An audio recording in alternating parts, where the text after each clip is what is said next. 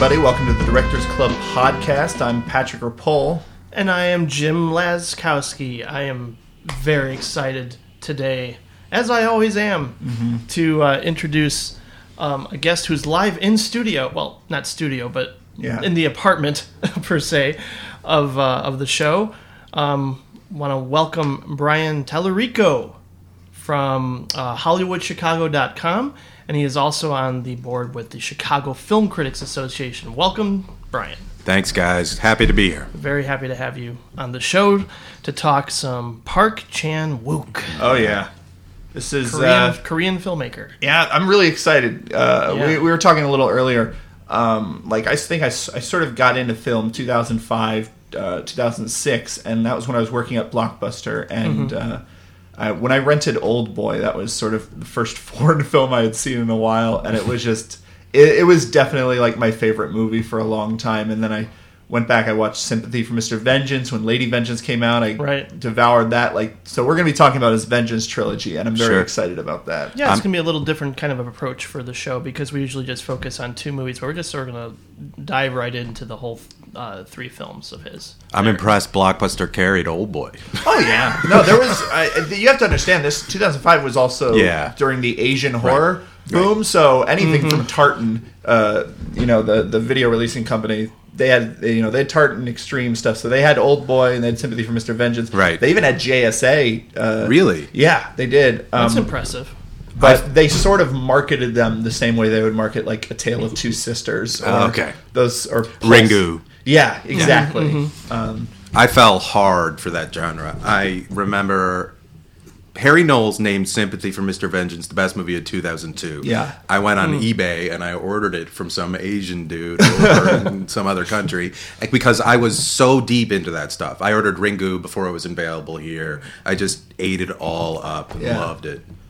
It's uh and it's still like he created kind of I mean, if you think Korean cinema, you know, what's really popular, you know, you think I Saw the Devil, like there's a lot of Oh, yeah. Oh yeah, re- Korean revenge movie is its own thing now. Yes, it is. We were just talking about its Yeah. influence. Right, So- exactly.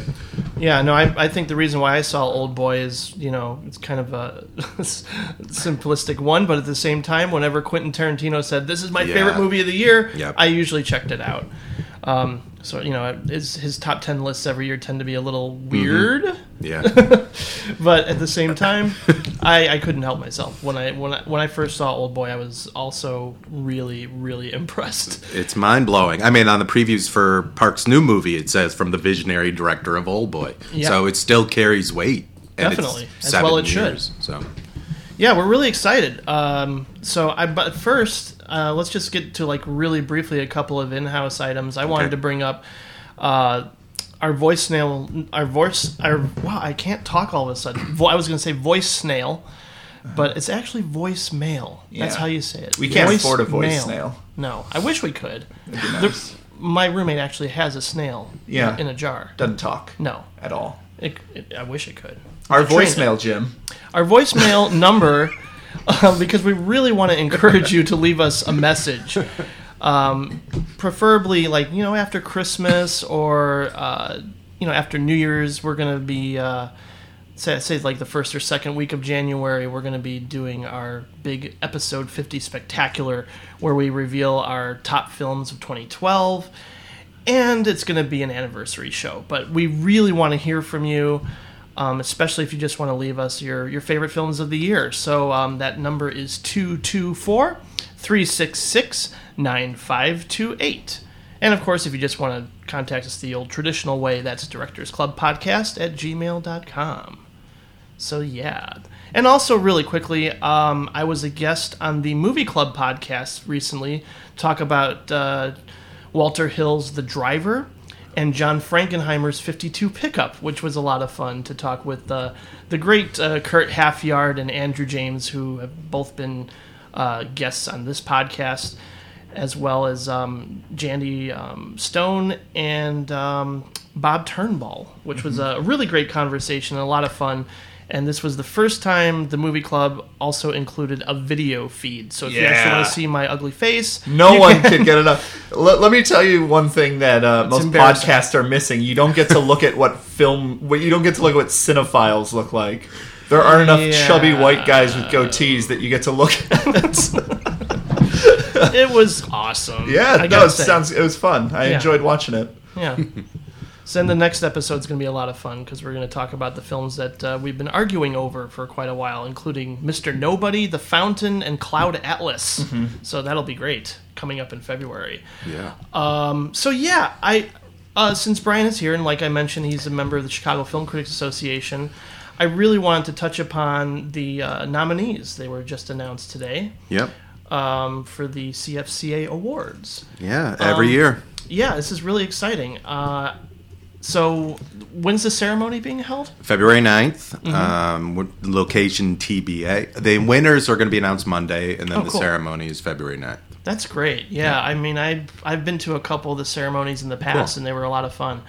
Um, so yeah, I just kind of want. We don't have to go through every single category or anything. Let's just go through the major. What did um, you think? How'd we do? I think you guys did really well, actually. I mean, I haven't seen a couple of the, uh, Uh-huh. like, I haven't seen some of the ones that haven't been released yet, like uh, like Django and Zero Dark Thirty Oh, and whatnot.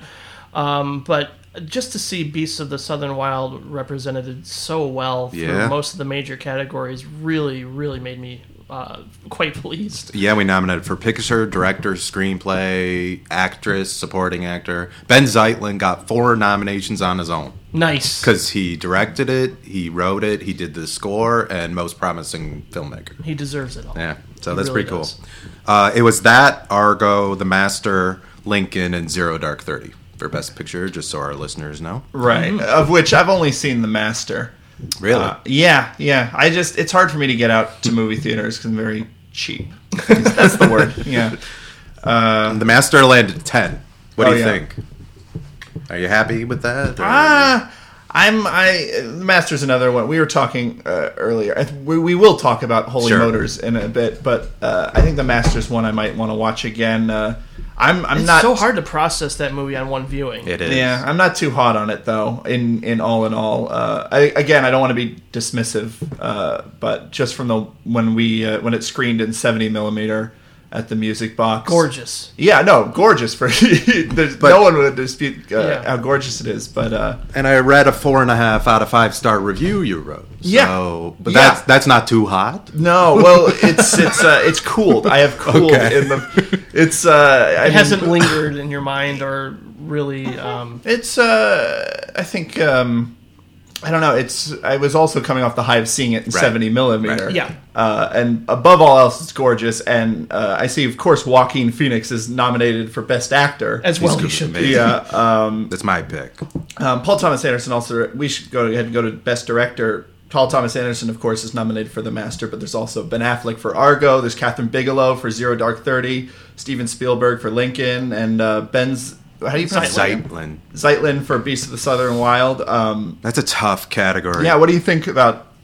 I think what Bigelow does with Zero Dark Thirty is amazing. Yeah, That's what I keep hearing. Yeah, it's such an, an ambitious piece. So's the Master, but in a different way. Right. And Zero Dark Thirty opens with 9-11 and goes to the killing of Osama bin Laden Hmm. and really covers it all in between. All that you need. All the major points. And the way she builds tension, the way she doesn't talk down to her audience, the way she fine tunely gets you to where you need to be. So you are during the last forty five minutes, which is the killing of Osama bin Laden, you are right there. You know everything that went into it. You know the stakes. You know all of it. And I think that's an amazing accomplishment. I think she's going to win a second Oscar.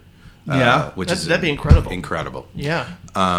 But Anderson's got the personal aspect with the Master, which I consider such a ambitious film of its own. I Yeah. mean, in a personal way, in a relig- tackling what the themes he's trying to tackle, even if you didn't think he tackled them well, is unbelievably ambitious. Going after personal freedom versus religion and the themes that I think that movie is trying to convey. Um, I mean, I'm, I'll I'll go on record because I won't be here in a few weeks. The Master's my favorite movie of the year, Oh, and it? it, Yeah. and it wasn't immediately after I saw it. So it worked the opposite way for me. It's the movie that I've seen doing what I do. I've seen probably 100 movies since that screening, maybe more, probably 150. And it's the one that won't leave me. It's the one that keeps working around in my brain, the one that I keep thinking about its themes and its imagery and its motifs and all of that. And mm-hmm. for me, when I was putting my top 10 together, that's what I wanted. I wanted the movies that I couldn't shake.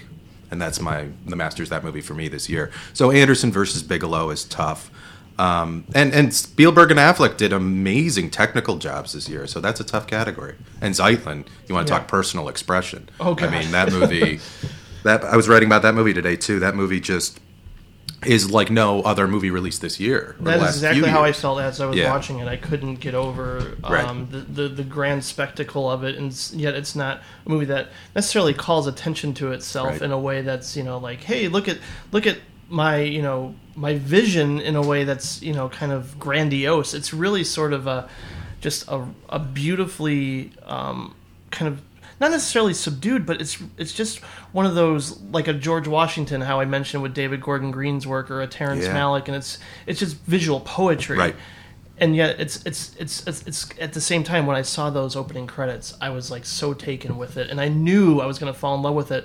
But by the end, it was like I wanted to marry the movie. it was just everything I wanted from a, an experience of watching a movie, and I mean- seeing it in a theater really highlights that. We'll talk about this when we get to Park, but that movie, you said Malick, Mm-hmm. you said um, somebody else. Oh, P.T. Anderson. These are visual storytellers. Yes. People who can do large chunks of filmmaking without dialog Mm-hmm. without narration, without subtitles, without transitional titles. Right. People who can convey a they story show visually. and don't always tell Exactly. and that's that's a strength and um, i was uh, yeah I, i'd say all these actors here too with daniel day lewis Mm-hmm. uh, john hawkes for the sessions a movie i really really liked a lot i wish it was less conventional Yeah. you know i mean it, it's certainly i wouldn't put it in the category of like a lifetime movie at all i think it's you know really effective but at the same time i uh, i didn't think you know the way it's told the story was anything we hadn't seen before I agree. uh, but i think he's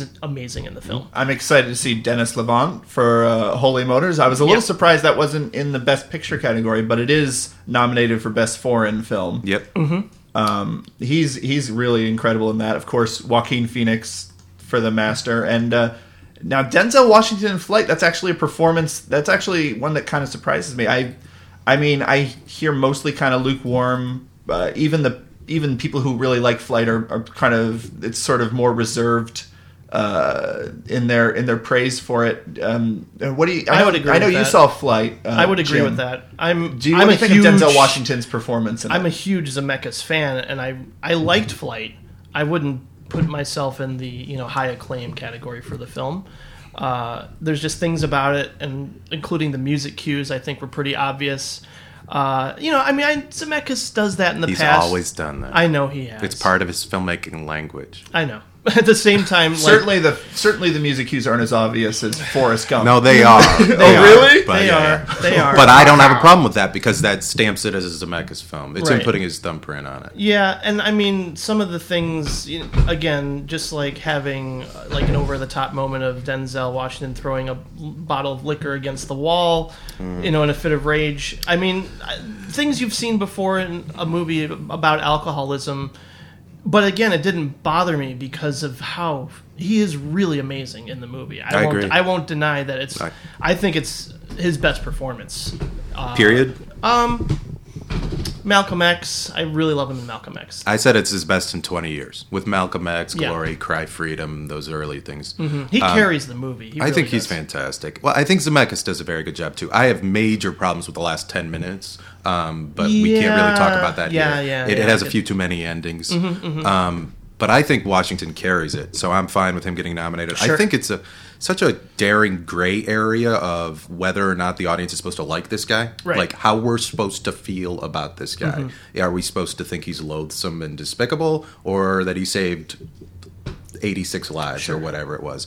And that's not something a lot of actors can pull off. They can go one or two ways. Yeah. They can go, oh, I'm a hero who's being wrongly maligned, or I'm a hitting the bottom scumbag. And he walks a tightrope through that entire film. Mm-hmm. Definitely. And he's in my top five, so I was happy with that nomination. Yeah, I agree. But I like Flight more than most people, I'll tell you. No, I'll you, you and Eric probably. Yeah. yeah. Best actress Jessica Chastain. I'm I I, I love. her in general, so I'm really really excited to see Zero Dark 30 Mm-hmm. Um, and Helen Hunt for the Sessions, which again I thought she was very good in the movie. Jennifer Lawrence in Silver Linings Playbook, which would probably be my pick out of all of those. Um, Emmanuelle Riva for Amour, which is a movie I've seen and absolutely devastated me. um, and of course, I should know how to pronounce her name because I loved her so much in Beasts of the Southern Wild. How do you say that name? Cuvenzine Quvenzhané Wallace. Wallace. One of the best child performances I've Absolutely. ever seen. Uh, Naomi Watts in The Impossible. What is the? I maybe I know the impossible, but I'm not. It's a trail. It's a, it's kind of been highly circulated. That trailer. It's um, based on the tsunami incident. Of 2004. oh, That right. hit Thailand. It's about a. It's from the director of The Orphanage. yeah. Yeah, it's supposed to be pretty good. I'm a big fan. I'm a little surprised. Uh, well, I guess not necessarily surprised, but I'm a little disappointed not to see Rachel Weisz. Uh, Me too. From uh, the Deep Blue Sea. Yep. Nominated. She's, She was on my I know- ballot. I'll be talking about that movie later, but she's incredible. In that movie. Absolutely. She was on my ballot over several of those people, but I didn't pick them all. Right. No. we're, we're here to take you to task, Tallarico. Sure. Uh, no, she's amazing. We'll talk about Deep Blue Sea. She's great. And uh, for best supporting actor, I don't. I'm not familiar with Jason Clarke. Uh, you probably are. You'd Okay. recognize him. Okay. He's been in a number of movies. Did you see Lawless? He was in that recently. I need to see that stuff. Um, You would totally recognize. He was on Chicago Code for years. The lead guy on Chicago Code oh, okay. for like okay. 13 episodes. Yeah, yeah, yeah. Um, and he's been in tons of movies, usually small parts. That was a surprise. I didn't see that coming. Uh, as far as a nomination, it's good. I mean, he's very good in the movie, but everyone every year there's a few nominees where we're like, "Whoa, I didn't see that coming." Next, of course, is the performance I'm probably most anticipating of the year: Leonardo DiCaprio in Django Unchained. That's going to be fun. you know, there's a lot. It's just he's just one of those actors who I think is a good actor, but he like he often doesn't choose very interesting roles. True. And uh, I I'm really excited to see what Leonardo DiCaprio having fun and Yep. like really cutting loose looks like. A Tarantino villain. Yeah, exactly. Yeah, he's great. Samuel L. Jackson is amazing too. He'll be in the conversation for supporting actor as well. Hmm. Um, I mean, we don't need to get too deep into Django, but Leo's fantastic. And Christoph Waltz, I assume, is great as He, always. he we put him in lead because it's kind of a questionable as to whether or not he's lead or supporting. I think Oh, yeah. he's co-lead with Jamie. Um, so yeah, he's fantastic. I think Christoph might be better than he was in Basterds. It's a more complex Really? Hmm. part. There's a bigger emotional arc to it. Um, he's actually got, I would say, the biggest arc of the film in Django. So Interesting. Yeah. Mm-hmm. Well, we're excited to see that, of course. And Dwight Henry for Beasts of the Southern Wild, I am very thrilled to see that nomination because Yeah. there, I, I just kept hearing some dissension from people who thought he overplayed that role, that he was just kind of like a little, I don't know, over the top. And I, I completely disagreed. I thought he that he played it very well, like just an uh, an overprotective father, and uh, he had every right to act the way that he did in those circumstances, Right. in my opinion. So I, I thought he did a phenomenal job as well. Uh, Philip Seymour Hoffman, of course, for The Master. I, I, supporting actor? Yeah. we had guess. some controversy there, some Yeah. Mm-hmm. questions. Uh, I think so because, and I helped make these decisions being on the board. I th- I argued that the film opens and closes with Freddy, and that we it's more his Okay. story and his arc and Sure. how Hoffman impacts him, or Lancaster if we're using character names, impacts him, makes him more of a support character. Yeah. And Tommy Lee Jones for Lincoln. And Very if you see Lincoln, you just know that automatically when you see it. Yeah, he's that good. he's going to be nominated. And may, I don't know if he I, out of these, you know, if we're talking Oscars, I don't know. He he could be the front runner to win. I think he is. That Yeah. category is a little weird. Uh, we didn't Yeah. nominate De Niro, which surprised me, and he might get in for yeah. Oscar. I mean, he will get nominated for Oscar, but Mm-hmm. he might if he does the publicity. Oscars are so much about who Yeah. shows up on the Tonight Show and other things and gets the publicity. If he does the rounds, De Niro could do Mm-hmm. it. That category, more than any other Oscar category, I would say, is wide open. Right. Everything else is kind of down to one or two. Patrick, do you want to take Best Supporting Actress? Absolutely. Amy Adams, of course, is really great in The Master. Mm-hmm. Um, Now, Emily Blunt, uh, I think, is amazing in uh, Looper. Uh, I, Looper is actually a movie when I, I, I saw recently that I was almost a little worried at first that. Um, that the two main female characters, one is a prostitute and one is a protective mother, and it's like, well, all right, but but uh, Emily, but as as uh, Looper goes on, like Emily Blunt's character gains so many you know dimensions, and she you know and she has to be a lot of different people to a lot of different characters and they never feel like a different uh, she, they, it doesn't feel like a schizophrenic performance at all. She links them together perfectly and that's sort of the, the cornerstone of a good supporting actress is to do what you need to do and uh, be what you need to be in any given scene. And Yeah. um, she's great in that. I have not effective. seen skyfall yet but uh, So I don't know how Judi Dench is. She kind of just Judi Denches around She always in gets nominated. That's right. She definitely did. So her, so I, I know. I take it her role is larger in this than most. oh Bond yes, yes, movies. yes, yes. She's, she's the not Bond girl, sort of- essentially. oh wow, great. That's amazing. Uh, Sally Field uh, in Lincoln Yeah, as um, that's that's to be expected, of course. Yeah. and uh, Anne Hathaway in Les Miserables. That's probably the movie I'm most anticipating, even if it's not necessarily one of the most critically acclaimed. It's uh, Uh, some critics love year. it. Yeah. and I've I really like it. it. I really like it. Yeah, Uh, it's- grand spectacle musical like they used to make and they don't make anymore. I think it's the best musical in over a decade. yeah, good because it's my favorite musical ever. Uh, you'll so- be happy Yeah, all if right. you know it. Um, That's and- good to hear. I'm um we'll just go through the screenplays from here Sure. and, then- and just uh call it from, call it from there. Okay, if we're just going to do the screenplays, I do want to say really quick: uh, The Imposter not nominated for best documentary. It was a tough category. There's a lot of good stuff in there Mm. this year. What do you pull out? I haven't seen Sugar Man. I have. I mean, I, I, to be fair, I haven't seen most of Did these. West of but Memphis open up over here? no, but we got a screener. It opens in January. Okay.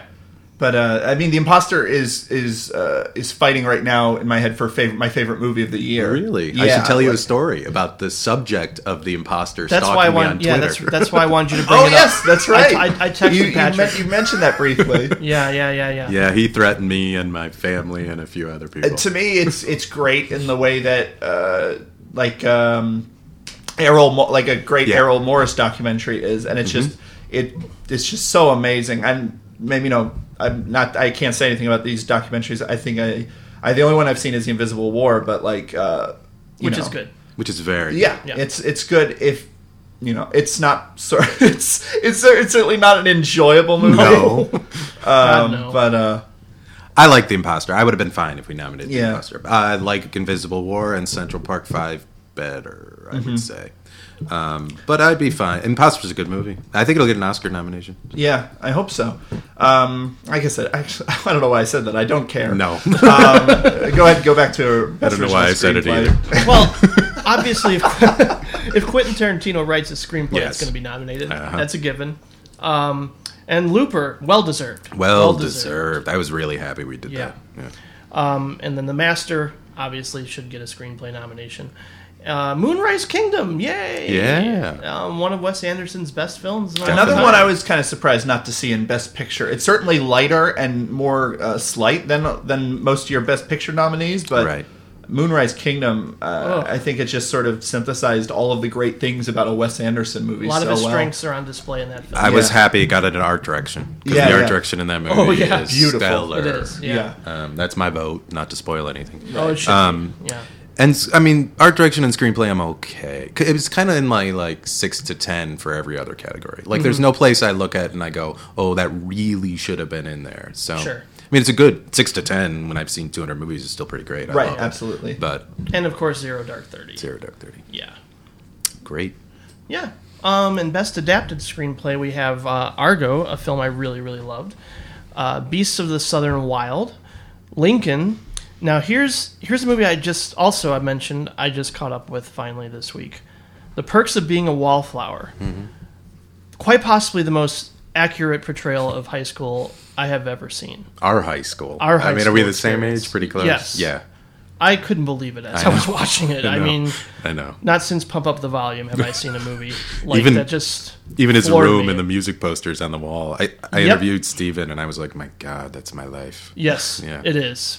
And uh, It's a great movie. I was really is. happy with that nomination. Really Absolutely. happy. and Silver Linings Playbook, which oh man, I think I don't know, man. I, I, I think I got to go with Silver Linings Playbook. I'm a good so script. I'm, I'm so in love with that movie. I think the script is the best thing about that movie, so I'm Yeah. happy with that. Those, those screenplay categories you just read, that's a good year Yeah. in film. Yeah. It's a really good year in film. I would agree. I would agree. Definitely. Well, yeah, we'll be uh, very excited to learn the uh, the winners very soon here. Yeah. So, um, cool. Let's um, move on to the what we watch segment because I wonder what we watched this week. Maybe someone watched Dante's Peak, but don't worry. Watch movies. I wonder what we watched this week. Maybe someone watched The Big Sleep, but don't worry. Watch movies. Don't worry, watch movies now. Ooh, ooh, ooh, ooh, ooh, ooh, ooh, ooh, ooh. Don't worry. Ooh, ooh, ooh, ooh. Watch movies. Ooh, ooh, ooh, ooh. I wonder what we watched. Ooh, ooh, ooh, ooh, ooh, ooh, ooh. Don't worry. Ooh, ooh, ooh, ooh. Watch movies. Ooh, ooh, ooh, ooh. So, Brian, what would you like to uh, discuss that you've seen recently? Well, I watched the Vengeance movies this week. True. As far as everything else, I mean, it's such a crazy time of year for me. They have to show Yeah. us everything by last week. So mm-hmm. I've seen 40 movies in the last three weeks. I mean, I saw three two and a half hour movies three days in a row. I saw Zero Dark on Tuesday, uh, Django on Wednesday, and Hobbit on Thursday. and they're all 160 plus minutes. I walked out of Hobbit and I was just like, movies are too long. Yeah. Movies are just too damn long. Peter Jackson movies are too long. well. I would agree with that, probably. I mean, I don't. You guys didn't see Hobbit, so we don't need to get into it. But I was a huge Lord of the Rings fans. I, I don't know about you guys. Lord of the Rings. No. yeah, I'm okay with it. Well, I like it. Hobbit's not good. So yeah, I'll Yeah. leave it at that, I suppose. Um, I was a big Lord of the Rings fan. Hobbit, the pacing is incredibly off. Mm-hmm. Um, and it reminds me of the Lucas prequels in the way that he lost his way in terms of bloat and character and definition. I mean, maybe you thought the Lord of the Rings movies had that problem. If you did thought that, it's way amplified. Yeah, I, I mean, I, it's that's pretty much exactly what I expected just from the moment they announced the way they were going to film Three this. movies. Three movies. three three-hour movies. Uh, one 400-page book is a ridiculous uh, idea. There are Yeah. scenes that go on forever that you just feel like are never going to end. Mm-hmm. And the 48 frames per second, I think, is hideous. I, Yeah. sa- I said in my review, I've seen the future movies, and it's. Can we swear here? Oh, yeah, of course. And it's fucking ugly. Yeah. I mean, it's just hideous. It, it's the it amplifies everything to a point uh, where it looks ridiculous. Mm-hmm. Um, you you start focusing on weird little things like like attention to detail things that, that don't look realistic. I mean, if you're going to make a movie that looks ultra realistic, um, my friend Erik Childress, who's been on here, compared it to watching a stage play with CGI. It looks that real. You look like you're looking at a live event. So then, when you're looking at a live event and there are massive giant wolf creatures that you know don't exist, the mystery and the allure of it all is gone. Oh, wow. Somebody's. That will be taken out. Ringing. Apologies. Usually Um, my phone's on vibrate. That's okay. Okay. So the impact of it, I went home and watched Fellowship in 2D HD on my TV just to compare it, and there's just an artistry to that image that's not there in 3D 48. 3D 48 is in your face; it just looks ugly, and so it amplifies the bloat of the storytelling.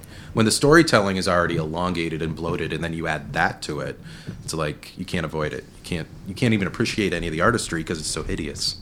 So I'm not a fan of Super Hobbit. Bowl on a fancy HDV, Yeah, DTV or something. with fake wolves and giant eagles. um, yeah, so I wasn't a fan of that.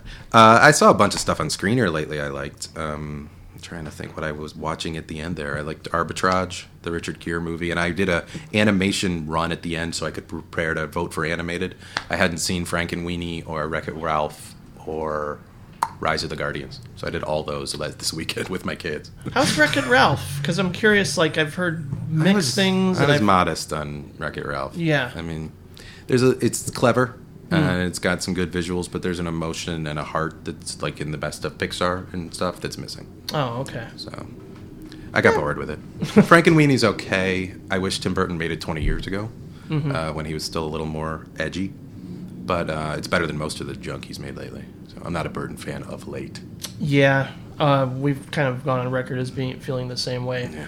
It's been kind of a shame after like I I actually have not even bothered with Alice in Wonderland Don't. just just because like I heard Don't. so many horrible things about it and it just seems like Burton overkill. Like Yeah. just all like all the worst qualities are just him like um, you know kind of uh, just indulging way too much in Yep. his fantastical imagery to the point where that he's lost all sense of story. It's an awful film. Yeah. I mean, and from I don't know about you, but from Pee Wee through Ed Wood, I'm a huge fan. Oh, sure. I love all the early stuff. Definitely.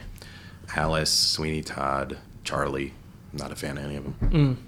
It's too bad. But Frankenweenie at least is a little bit of a callback to his earlier stuff, and it's okay. It's probably going to win the Oscar, which we've said we don't care about, but Yeah. it mean, means something. Yeah. Well, neither of us have seen it, but quickly since it's coming out, you know, real soon here, I'm I'm very curious to hear more about Zero Dark Thirty. Okay.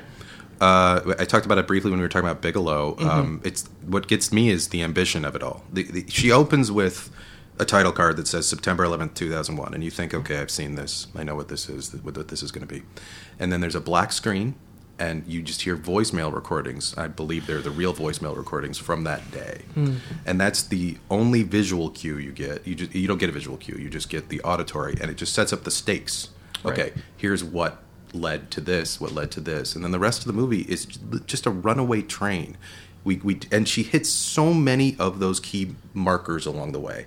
She hits the Marriott hotel bombing. She hits Richard Reid in his shoes. I mean, you don't see it, but it's all referenced. So you kind of those of us who know politics and know history know where we are in the story, and we're getting closer and closer to what we all know happened.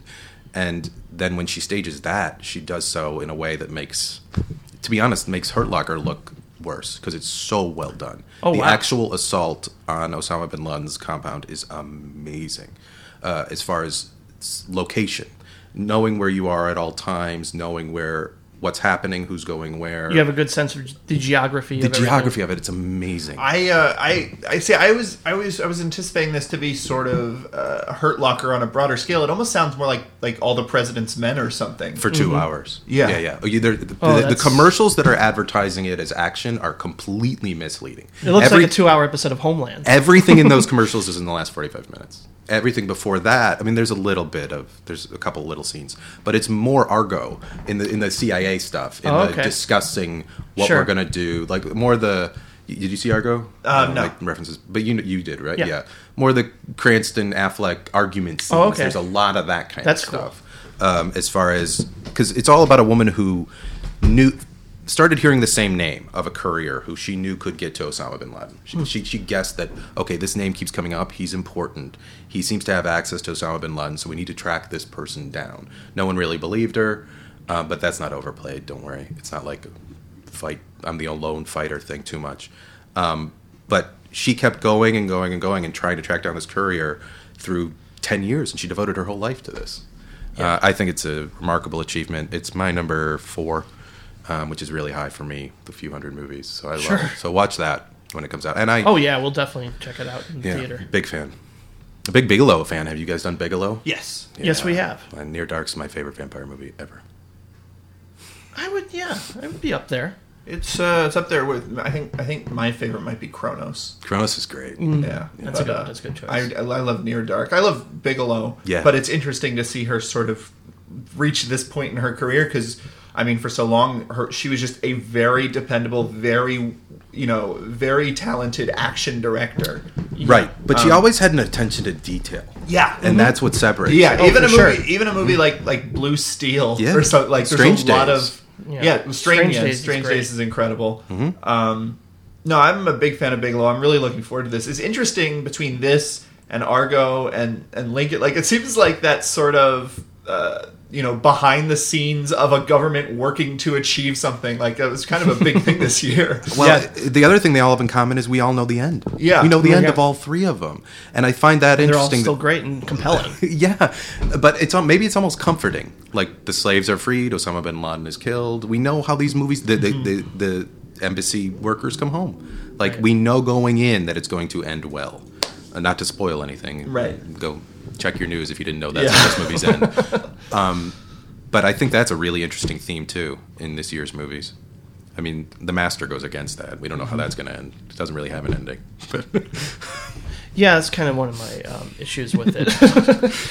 I don't know. Like again, ambiguity has its place. yeah, You know, I'm I mean, a fan of the ambiguous ending. I Even like Oh, I am even too. uh, I am even Django Unchained, you know that slavery the slaves will be freed. a couple years later. You're we should do a yeah. Django Lincoln double feature. Absolutely. it'd be nice. Django's good too. I'm a, I'm a fan of that too. It's a little long. I mean, we don't know if we want to get into that. We don't have a ton of time, I guess. Right. But um, yeah. I'm sure it's good. Yeah, I'm sure someone will talk about it here in the future. Oh, for sure. We will. Yeah. I'm making it a point for Patrick and I to see it together because Inglourious Basterds is almost responsible for the podcast. nice. because we saw that movie together, and that was the first time I was like, "Hey, let's just actually review it in front of microphones and record it." That audio doesn't still exist though, does That'd it? be yes, it does. Oh, it does. it's- it's- I'm saving some of that for our anniversary show. oh, nice, Yeah, nice. Okay, you should um, hit Django that show. That'd be a nice bookend. yeah. if we Inglourious see it in Django time, anniversary show. yeah. Yeah. it comes out in Christmas, doesn't it? Yeah. Cool. Maybe we will. What about Um, you, Jim? I saw Holy Motors finally. It's, Yeah. a, it's, a, it's a movie that uh, a lot of people have been talking about. It's been making a lot of top 10 lists. Um, I was a little bit perplexed by it. Um, I wouldn't call that uh, a negative per se. Uh, I, I wasn't enraptured either, though. I, I it's it's a really interesting film that parts of it washed over me, and parts of it I was kind of like kind of scratching my head. Um, you know, it's this French, almost fantastical.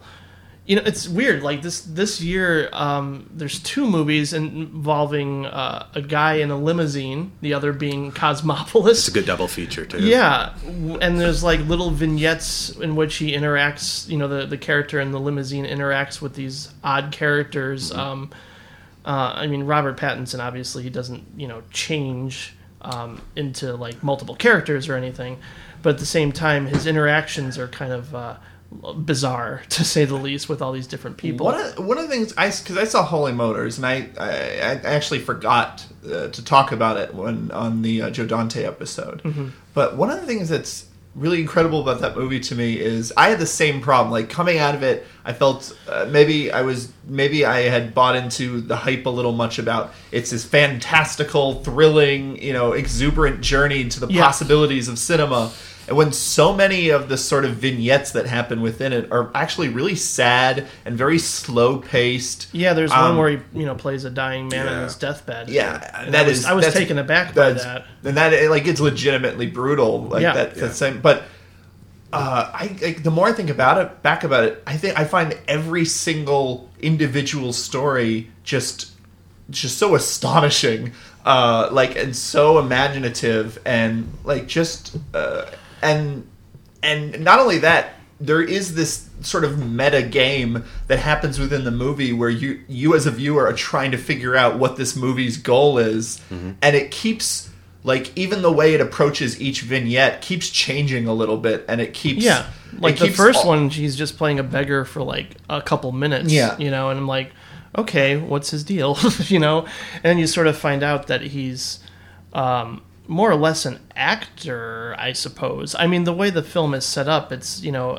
the actual director himself is playing a guy who's waking up out of Right. going out of his bed into a movie. I was going to theater. mention that. Yeah, we got to talk about the bookends. I mean, it Yeah. opens and closes with scenes that make no sense, other in, except in the context don't- of the film. yeah, right. Uh, That don't feature the main character. So he's trying to throw you off the entire movie. and and the fact and that and that sort of overlying arc on Right. top of the fact that I like find I mean I'm I'd be hard pressed to think of a scene I love more in any movie this year than that weird accordion Yeah. interlude. Like Yeah. that is That's so amazing. That one is- of my favorite it's- things. It's one. one of the greatest music videos that's ever happened. It's one of like my Mm-hmm. favorite scenes of any movie. Like um That movie comes alive, in that and it, and it doesn't even feel out of place. Like it, you say, it comes alive, but even sort of, and you know, for those who haven't seen, it, I'm not really spoiling anything because it's not; these aren't plot details, but it's a, it's a sequence in which there are about a dozen men or dozen or so men with accordions, and they're sort of performing this song that gets sort of more and more lively, and, and it's. I don't know if it's it's not entirely one shot, but there's a lot of tracking shots, and there's a lot of uh, but even they seem to be it's not just it's not just the movie comes alive on its own like they seem to be railing against the depression that has happened before like it's it's a very much they're determined to be upbeat in that scene like there's a real determination and in their faces like it it's crazy and i and it's a movie i you I, you absolutely would probably have to see more than once in order to really uh, fully you know get all of the uh, on all the levels it's operating but it's crazy to me how it is it's it it is it's com- it's entirely disjointed but it's entirely one thing uh, like there's all these weird contradictions within the movie that i, I find very fascinating that uh, only i think occurred to me after Yeah. I think the accordion scene is very much a act break too. It's almost Yeah, it's an directly in the middle intermission. of the Yeah. film. It's an intermission. That's a better word. Um, and then I think what comes after is generally way more melancholy than what came before. I Mm-hmm. mean, before you've got the beast scene with Eva Mendes that's kind of ridiculous. After you've got the dying uncle and the I, Kylie I Minogue find song. the beast scene to be very sad, where it's he, I It mean, later he- in the second half Yeah. of it. yeah, Yeah. I mean that's I think that to me that's the, point where the movie One of the turns. funniest things is the the, the gravestone. Right. Yeah, like having Visit our website. Yeah, Yeah, yeah. That was funny. That's a nice. No, I had the same reaction. I thought it was a much more melancholy film than I was expecting, um, but so daring and ambitious. I mean, you talk about Definitely. talked about Beast not being like anything else this year. Holy Motors, you haven't seen anything else like that this year either. I mean, Cosmopolis Yeah. a little bit. Good call there. I just wasn't sure what like the overarching thematic thesis of the movie would be other than the moment when his boss comes into the limousine and sort of asks like well why do you keep doing this you know like almost as a commentary on filmmaking in general and Yeah. it talks I about mean, like the size of cameras You think of the title, what, And the is- what is makeup. the? Yeah. I mean, The what's, what is the holy motor? It's the Right. camera, Right, it's the right, right, right, projector. right, you know, right. like yeah and he's got makeup kits and mirrors in his limousine that's too large to be real. And, Mm-hmm. Right. Uh, but oh, and then definitely the art of filmmaking is a huge part of it. You Oh, get the for sure. director getting out of bed and going into a movie theater at the very beginning. So he's sort of like a commentary on, character and yeah who- on the suspension of disbelief and like you know being able to believe that you know you can change into all these different and there's one other thing that. Uh, I'm sorry. Go ahead. The truth of the moment, even when you know it's not real. The dying uncle scene, you know he was a beast a few minutes earlier, and he's going to be something else. But but I think Carax is trying to get at the truth of the emotion, even just in that little scene. I think that's what the movie's about, and how film can yeah. convey that. And I, I've, I've something that sort of made me think about it in different terms that sort of helped me is uh, sort of when it was first coming out, like someone was describing the reaction to it when it first came out of Cannes, and someone has said it's the ultimate film festival movie because when you're at a film festival, you're seeing dozens of movies a day, Right. and you're trying to keep them all in your head, and you have different emotional reactions. You're gonna have see indie comedies, you're gonna see really sad movies, you're gonna, Yep. like everything, and you and like uh, I, I not only does that sort of explain like how what an incredible experience would be to it would be to see Holy Motors like in that setting in that context, but it also it sort of gives it sort of gave me a different idea of how to view the movie Right. as Oh, a yeah. it's almost a film festival into unto itself. Well, I- I it can won the Chicago working. Film Festival's grand prize, so it was the best deemed the best film at the Chicago Film Festival. That kind of makes sense. Yeah. And I like that one of my favorite movie meta moments of the year would be, um, you know, the the limo driver lady, Edith Scob. yeah, I think that's her name, and she, uh, you know, she was the lead the lead in Eyes Without a Face, and at the end of the movie, she puts on that mask. right. And I thought that was a really cool visual image to sort of like pay homage to th- that wonderful uh, early movie that she starred in. And then you've got that last scene, which is just so funny. Yeah, it's just so out of nowhere. I mean, we don't want to spoil it too much, but it's like, and then that's the end. It's like, oh, okay. Yeah. we don't need a traditional climax or a little confused like by the fact that he lives with monkeys, but okay, I'll go with it. Little confused by the fact that that, the cars are talking. yeah, Yeah. that it's- But Don't be confused. I, I really like the movie a Yeah. lot. I'm I'm gonna rewatch it at some point in the future. And think about Um, it. Let I'm roll definitely around gonna your think brain. about it, and the more I talk, the more I listen to people talk about it, the more I appreciate it. That's So, what I think too. Excellent. Um, now I saw a movie uh, recently because I'm, you know, as as regular listeners know, I actually I don't get out to the theaters as much uh, as I would like, and um, so I've been sort of scrambling trying to prepare for 2012. Uh, for our like year end episode because because uh, before December, uh, two movies that would have been in my top ten list of the year uh, would have been Dark Knight Rises and uh, Hunger Games. Ouch! like that's how few movies I had seen. Time to cram. Yeah, Patrick, yeah, no time kidding. to cram. Um, and Let's I saw a bunch. out. Yeah, I saw a bunch of movies I wasn't too thrilled with. Uh, Magic Mike is it's it's it's parts of it are fine, but it's I felt it m- mostly sort of felt like uh, like it was spinning its wheels, and uh, I saw VHS, which I just kind of despised. Yeah. Um, but I with did see a movie that I believe came out in March, uh, back in March, that is actually really great. It's on Blu-ray and DVD now. It's called The Deep Blue Sea. Um, Not to be confused with the Renny Harlin film. no. Which is great. it's it's in it. Rachel Weisz plays a plays like a hyper intelligent shark, Right. And uh, She eats LL Cool J. no, and Deep Blue Sea is kind of a, it's almost a movie of paradoxes in its own, where it is a it's a it's sort of the story. It's a uh, it's based on a play, and it's a it's a play that has been you know televised and made into films in the past. It's and it's it's everything you would expect from sort of a mid-century uh, British melodrama, where it's it's it's a wife of a judge, but she's in love with the more exciting, you know, RAF pilot who flew in World War II. And um, what's crazy about it is it's it's a melodrama, but it's incredibly subtle. Um, there's so many things that, in fact, uh, when I first saw it, I, I watched the first 30 minutes and it was a little too slow and it was a little too late, so I just put it off for the next day. Um, and the second time I saw the first 30 minutes, like everything clicked perfectly. It opens with this beautiful and dreamy uh, kind of uh, sequence montage of, of memories and and how this affair came to be and Tom Hiddleston. Uh, I know Hiddleston was a huge hit for people in the Avengers. He's really incredible in this. He's amazing. as Yeah. the pilot. I mean, everyone's uh, great. Yeah. Tom Hiddleston's great. Uh, Simon Russell Beale as the cuckolded uh, husband. It's great. Is probably one of my favorite performances of the year because he has like there's so there's such a depth of humanity and it's Mm-hmm. he's kind of stern and he's kind of condescending, but he's also so kind and he's so It's loving. It's a very and he's so internalized performance. And he a doesn't good like, one. Yeah, he doesn't overreact when he finds out things. Hiddleston and Weisz have been getting a lot of press, uh, but he hasn't getting enough, so that's a good one to notice. Definitely. Yeah, and um, but it's and it it's a movie that it works so subtly, and it's it takes place other than it keeps flashing back to memories. It takes place over the course of about a day, um, Right. Yeah.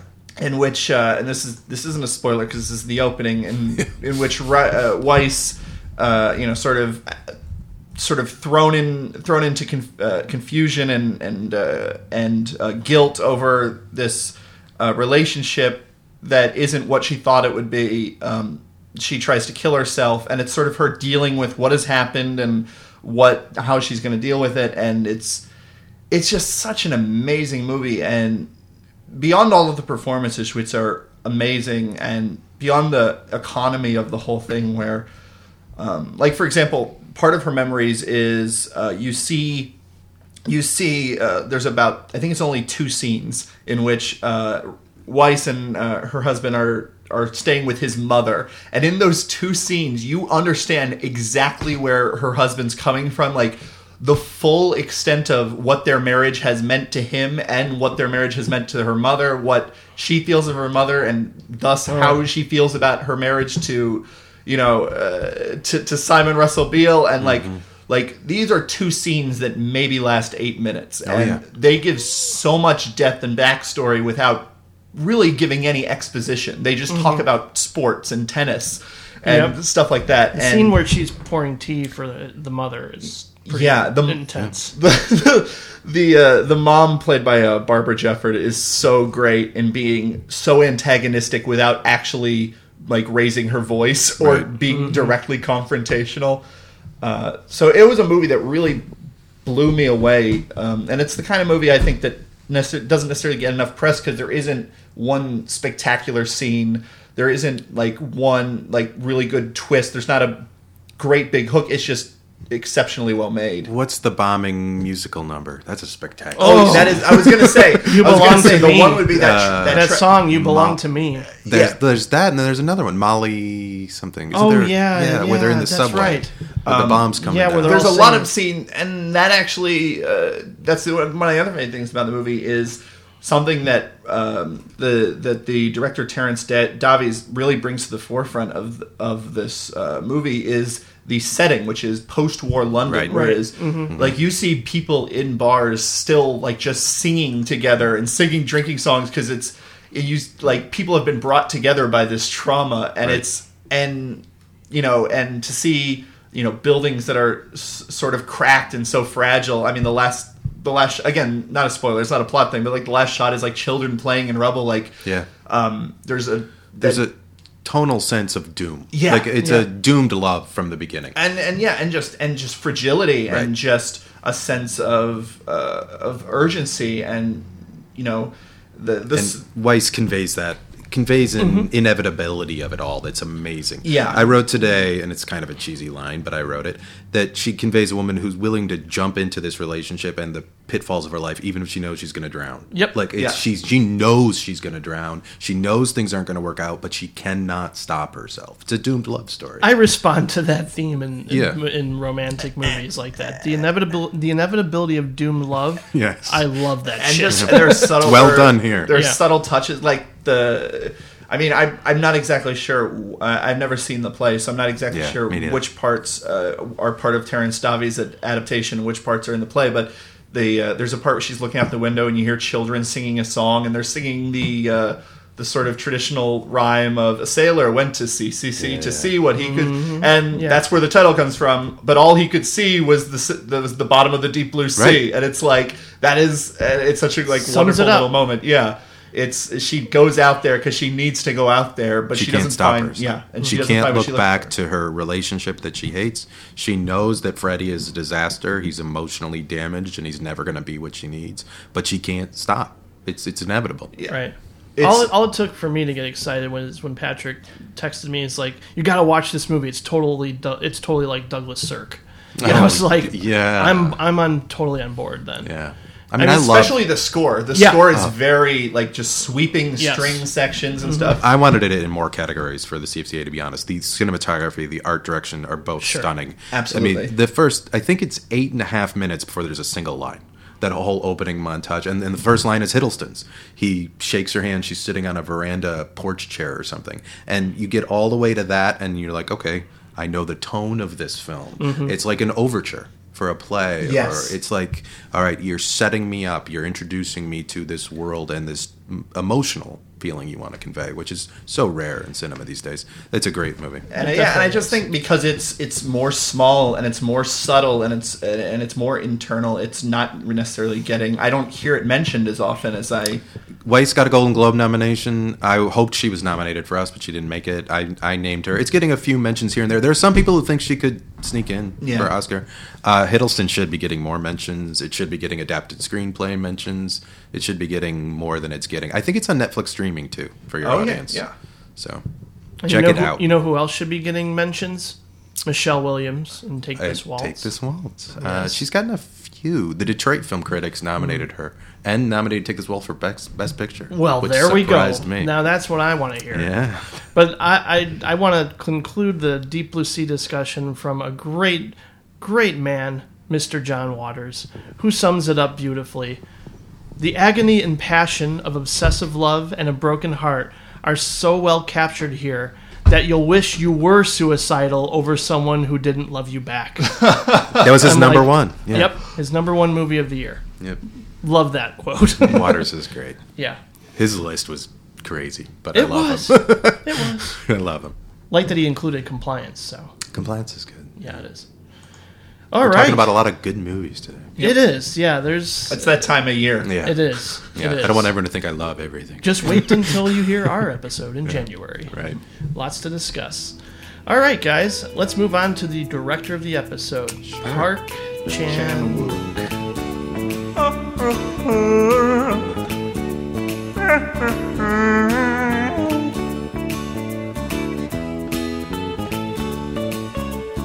All I can say is Park Chan Wook is pretty great.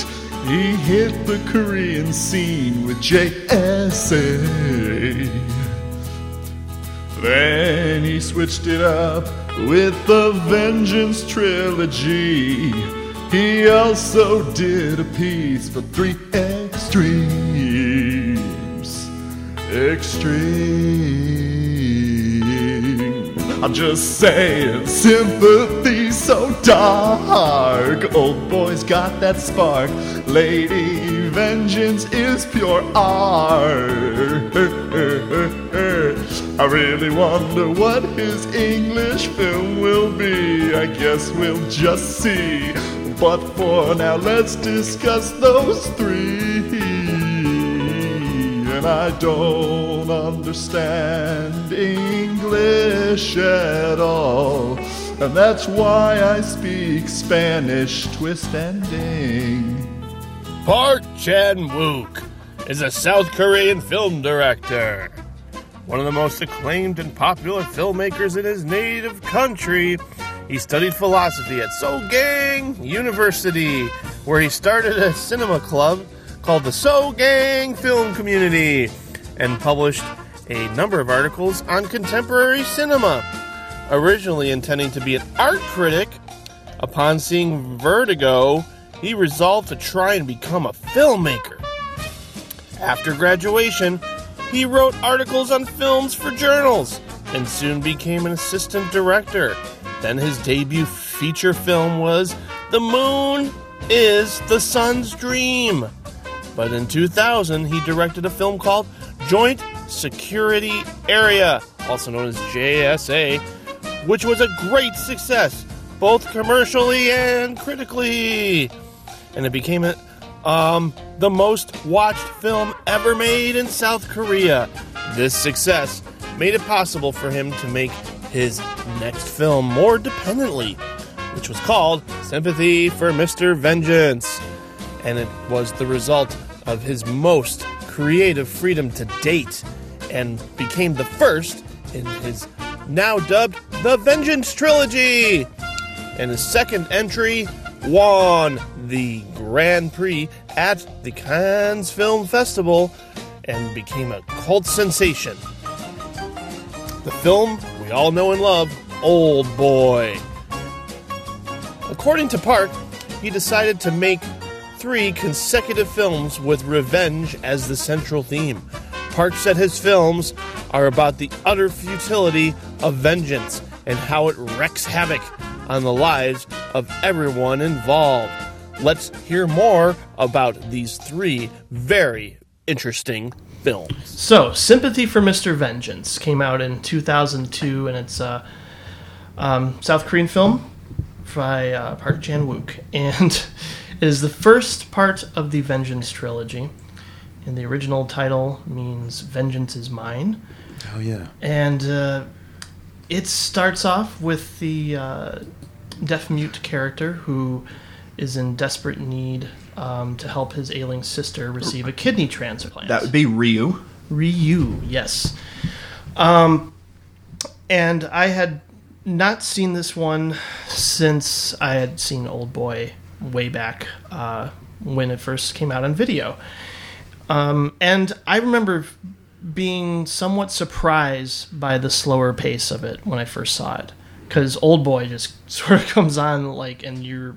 I, I know you mentioned this uh, on Facebook, Patrick, that Old Boy is very Fincher esque in in, in in in its pacing and energy, and and I was kind of like, It's very much a post Fight Club kind of movie. yeah, yeah, and just just that um, stylistic stylistic flourish, I you know was kind of taken aback by sympathy. It's a little bit, um, you know, I'm all, I'm definitely always consistently spellbound by his visual panache, and he always does something that stands out. Um, and a lot of my um, exposure to some Korean cinema, and I've I think we might have mentioned this a couple times on the pod, on the podcast, is that a lot of their films tend to run long, sometimes over two hours, and sometimes they feel long. Um, even something like I Saw the Devil is like two and a half Oh hours long. Yeah. And a lot of those scenes tend to breathe and take their time. And uh, back when I first saw it, I definitely didn't have the kind of patience I had uh, with this viewing. Um, I don't know. I it, it sort of invaded me a little bit more this time. I, it might be my favorite of the three Hmm. because it really plays like almost like a horror film. It sort of seeps into you. It's got this. It feels like a sl- like a movie about the slow conceptual movement of vengeance and how it fills, you know, those seeking it with this kind of malaise.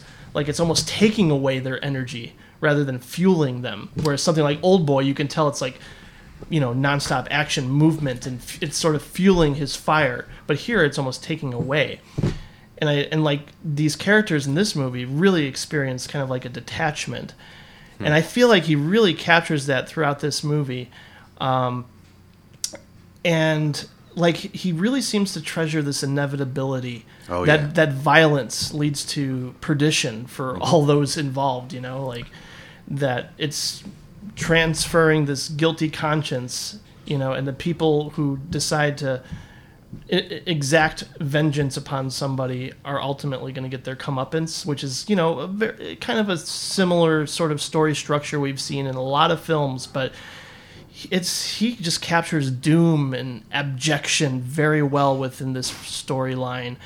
Um, there's it's not as it's not as much as there's not a lot of humor in, in sympathy. The humor that is in there is very dark. Yeah, And in one Oh, instance, definitely. I'd say highly inappropriate. That, that actually is like my least favorite part of the movie. We'll Mm-hmm. get to that. yeah. I mean, again, it's one of those movies with the, with the simple plan kind of structure where It's Elizabethan. It's Yeah. Shakespearean. Yeah. It's from the very beginning. You know, everybody's gonna die. It's, Basically. Mm-hmm. it's Macbeth or Romeo and Juliet or any of those things that foretell bad things coming. sure, uh, and it, and the the tone is consistent throughout the throughout all three movies. I love the word you use, inevitability, inevitability of what's to come. The all three movies, and I don't know how much we want to get into that while we haven't talked about the other two, but definitely sympathy have this. You talked about its slow play, pace. It's almost a plotting. You're right. This is where we are going to go. Everyone's going to die. Everyone's going to get their comeuppance. It's not going to end well. There will be mm-hmm. no happy endings in Park Chan Wook films. And the torture scenes play out very oh, long. slow and deliberate. Yeah, And- But what's what's interesting is it's that, but it's also, I mean, it, it, in, a, in a lot of ways, I think sympathy is sort of the ideal. Uh, at the very least, it has the ideal protagonist for a Park Chan Wook movie, in that He's deaf and he's mute. su- yeah, he's deaf and mute, and so you have such a like you have such a strong Visual. sense of visual storytelling, Sure. and despite the fact that it's so inevitable, everything feels so inevitable, and everything feels so very deliberate and piecemeal, and you have this piece of you have this piece of information and this piece of information. And this is how I'm, he still is a very sort of you know, like baroque filmmaker, and the way he he gives you that information is in these very strange kind of details, and the way he decides to tell that story is not through through exposition, and it's No. not Right. You know, it's not through any kind of traditional scenes. It's It's visual. you know you have that like and he finds even in just how he's going to tell the story like he finds the game in when it, as it goes from scene to scene the way that uh, ryu discovers that he uh, that like uh, that harvesting your organs for money is a possibility is in this kind of funny vignette in which he's he's taking a piss in the bathroom and a lady is scraping off all these stickers that are on the walls and then suddenly two men immediately come in and lay all these stickers out like it's got a it, it has a sense of humor and in and it's not Yeah. you know he doesn't find a flyer on the floor it's it's he very much tells the story visually and that way i think sympathy is is in ways it's my favorite park chan-wook movie because it feels most suited to his sensibilities um Right. It's in many ways his most daring. I mean, who Yeah. makes a movie with a deaf mute protagonist? Right. right. it's I like know. it's such a risk taking move, and, And- and then where it goes, drowning and he doesn't children have and- yeah and he doesn't have the uh, the advantage of sort of relying on music to keep up the pace and momentum there's hardly any music in this film yeah, It's- that's true. It's yeah. in, it's incredibly yeah. You're right. It's incredibly dark. Um, it surprised me again rewatching it just like how s- sort of i mean again like i sort of brought up how it doesn't have humor. It's you know first you're you're kind of laughing at the the guys next door like jerking off Yeah, to the sounds of the girl and then you see the why the girl is actually making those sounds and it's like oh man. Mm-hmm. and there's a lot of those moments in this movie just like oh fuck i can't believe that this person has sunk this deep and this shit has taken place well, which is- Park is always playing with audience Yeah. Yeah, expectations. exactly. that's a that's a very Haneke kind of a Right. Right, conceit. right. Is the Exactly. boys jerking off to to agony? yeah well, and they're getting joy out of this. And Right. so, should we be getting joy? Do we want this guy to succeed in his kidnapping plan? Right. Do we want this guy to succeed in the revenge of his daughter and kill the guy we wanted to succeed a second ago? I know. I mean, he's always playing with your expectations and what you want. But he's not spelling happen. that out Right. literally through the characters Exactly. to us, which I really appreciate. The thing that strikes me about sympathy, the thing I keep, the scene I keep coming back to is at the end in the water when he turns to Ryu and he says, "You know, I know you're a good person, but I have to do this." And you mm. talked about inevitability, and that's a theme of all the three films. That I I have to do this. I can't not kill you. Like it's just the way it's going to be, and there's nothing you can say or do to stop me, um, even though I don't really want to. I mean, there's a there's an exchange there in the water where they're both standing to about neck level water, where it looks like he doesn't even really want to go through with the plan because he knows Ryu was just trying to save his sister. Right. But mm, revenge, once you start the ball rolling, I mean, we'll get to Old Boy. Once that ball starts moving down the hill, you can't Just stop sort of it. mounts and Yeah. mounts over time. And that, that that's the theme of all three movies: the the momentum of vengeance.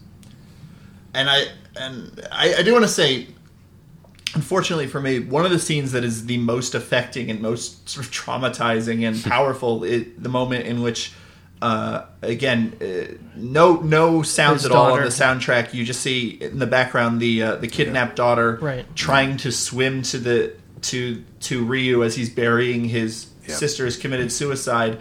Um, you just see her sort of struggling, and you realize that she's drowning, and what's going to happen. That that whole sequence is so powerful, and something that almost makes me want to re-question the whole movie is the appearance of a mentally challenged person, Right. like Physically too. like yeah physically uh, uh, yeah physically disabled as well like just uh, who he appears and he starts taking rocks off of uh, Ryu's sister's body and he tries to steal the neck like he appears as comic relief. Like there's like he doesn't even appear like the way that he's introduced he's hardly even human. Like you have no idea why he's out there. You have no idea where he's coming from I It- was definitely asking the point. like There's an auditory cue too, though, because he's throwing rocks in the water just before she falls in. So as he's burying his sister, you keep hearing rocks hitting the water as Yeah. she's mm-hmm. walking along the pier. So that auditory cue. In fact, one of those times you hear a rock hit the water, I think it's her. And then the question is, does the rock hit her off the pier when she's running out there and she falls in the water? You don't see any of that, but you can put it all in your head as to how she slipped in, what happened there. I just I just thought like the introduction of the character, and again like him trying to steal a necklace with a like Yeah. like like he's a uh, you know like like he's a like he's a like he's a drunk in a silent comedy like that's Yeah. it's such a It's so- bad but- choice to me. I don't know if I'd agree it's a bad choice. You compared it to Todd Solondz, the uh, like looking for something quirky and dark, Yeah. within the brutality. I, I, I just saw it again this week, and it did strike me as okay. Why is that there? Yeah. But I didn't have as much of a problem with it, I think, as you did. It really bugged me Yeah. a lot. It felt it almost felt that. it felt I know like I do feel he was trying to go for like very black pitch black humor sort of just uh, an amalgamation or an accumulation of just human tragedy Is it possible if he's not there, the scene is too melancholy for the tone of the film at that point? I don't think so because that is that is the that is where the film heads because Sure. when the girl dies, like the bottom drops out of the movie, and Yeah. oh, he still goes of- for humor after that. I mean, he goes for the guy with the screwdriver in his neck and the blood squirting. Not humor, but extreme. right, but that moments. but he doesn't go. For, but there's a whole good 15 minutes of the film after the oh, girl Oh, yeah, dies yeah, in which yeah. suddenly It's you're looking real at dark. the oh Oh, yeah. the And- bone saw in the autopsy room. By the by the way, there's a there's a scene also in Lady Vengeance that confused me, and I don't know if this is this is Park Chan Wook taking crazy uh, liberties with the justice system or whatever, or if this is just how it works in Korea. But uh, in Sympathy for Mr. Vengeance, why is the hu- why is the father watching the autopsy of his daughter? Oh, I don't know. Maybe Is that's that a question? because it's horrifying. Yeah, I mean, like it's a horrifying.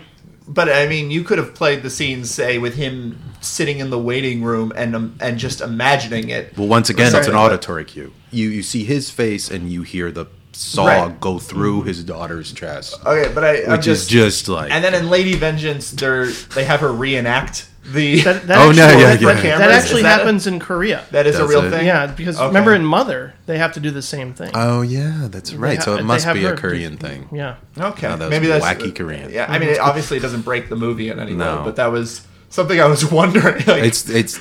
Yeah. We, we joked we were just going to bang our heads against the table when we talk about sympathy. I mean, there's so many scenes like that that it's just like so dark. The guy's sitting there and he's eating his noodles while the electrocuted girl's urine goes along the floor Right. in front of him. I mean, if you think about what you're watching, it's like I shouldn't be watching this. Mm-hmm. Like this is just too much. Um, but that's the Elizabethan Shakespearean thing we're talking about. Oh, sure. I mean, a lot of people like criticisms of his work, like Yeah. sort It- of look look at it as being sort of misanthropic and overly violent and pessimistic, and I think sympathy has more of that than the other 2 To be honest, Yeah. I mean, Yeah. it's his coldest film. right. Um, I can only imagine, especially the film he made for this JSA it was one of the biggest films in Korean history. Like that, like Then they after, went to like imagine if Spielberg, like after he made mm-hmm. Jaws, like he made a Hostel. yeah, then he made Hostel. Like, I, I, I hear the, the, the reception for sympathy eh, in Yeah, Korea was they didn't just like it. yeah, and I can only imagine.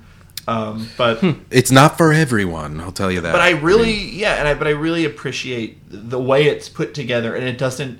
It feels very much like there are parts of Old Boy and Lady Vengeance that um that it doesn't hit me nearly as much emotionally because they're so slick, and Totally. they're so Right. well Totally. put together, and This has a sympathy rawness is to yeah it. sympathy definitely has a has a rawness to it that uh, makes me I don't I I don't think it's as good as Old Boy which I think is his best film but I it makes me appreciate this a little bit uh, more in certain ways I totally agree. uh, than his it's other two brutal. films. It's so, m- for lack of a better word, ballsy. Just to, to make a movie with a deaf mute character, to make a movie where a kid drowns, to make a movie where a woman gets electrocuted. Yeah. It's just like, and then to do it in a way that doesn't feel like an Eli Roth movie. Sure. To do it in an artistic way, to make it feel like you're not exploiting tragedy. Because you feel the pain of these characters. Yeah. Oh, definitely. Um, and the one thing I've noticed, especially since I started uh, watching a lot of movies, listening to them on headphones, is the sound design is really Oh, yeah. extraordinary, Yeah, yeah. and uh, uh, it's a lot of it's very Hitchcockian. There's this like use of subjective audio that I think Right. you know really allows us to um, get immersed into uh, Ryu's world. You know, like it, it heightens just like sympathy for the character because you're really feeling his downfall more and more, and you you know like the moments of uh, you know just like the cut to black and you, you know it's like having those point of view moments really allows you to get inside the character. the And then- cinematography is great. in oh, it is Sympathy. absolutely. in all of his films All of the cinematographer But Sympathy yeah, has a ton of overhead shots, Yeah. especially like by the river where he's burying her, and he, he's overhead constantly in that movie. Uh, kind of, I mean, not to get too pretentious, but giving us a God's eye view of what's happening, allowing us to Sure. judge what's going on, and what we think should happen. Yeah, he, th- that is another sort of trick this movie pulls off. Is it knows exactly when to put us in a character's head, and it knows Yeah. exactly when to be go objective. Right. and it transfers. Uh, you know, it, at a, it's mostly following Ryu, and then all of a sudden it's uh, following um, Park. Park. Yeah, Yeah. Yeah, it transfers protagonists Mm-hmm. and and and audience desires to what we. I mean, we, we talk about moral gray areas. You want him to save his sister, and then he kills a kid through his Right. own inaction. So, as far as moral codes as an audience member as to what you want to see happen, he's totally effing with you. Yeah, and then of brilliant course the very end of feels uh, inevitable as well. yeah. And I, I would say I was- I was think the- surprised because- I think the ending of Sympathy. I think the ending of this film is a little. It feels a little pat and ironic. Like It's a Twilight Zone ending. Yeah, a- and and compared to sort of the emotional inevitability of everything that comes before, I I would be more happy if it just but I kind of knew once you know uh, his Ryu's girlfriend said that. But I th- think- Did thought it you? was- I, You- I the think first I time? because I think I think it's like You remembered it that kind the of first mocks time? because it mocks Yeah. her. Yeah. It, like throughout the whole movie, like she's handing out flyers, right. setting a I smash didn't cap, see that like coming. Yeah. So the it coming. fact that I think it's al- like the twist is that she is actually part of an anarchist. Well, once he Right. goes I think it's supposed to be darkly humorous Yeah. because you are supposed to think, oh, she's full of shit. She's not Right. anything. Yeah. And then, oh, hey, look, they really did Yeah. kill him. So I feel like he would have gone for that sort of um, ironic twist, or at least you know because he's he's enacted his revenge, he's going to get some sort of comeuppance. And once I saw that truck coming, I just knew it. That is the Like, other. That is the other strange thing.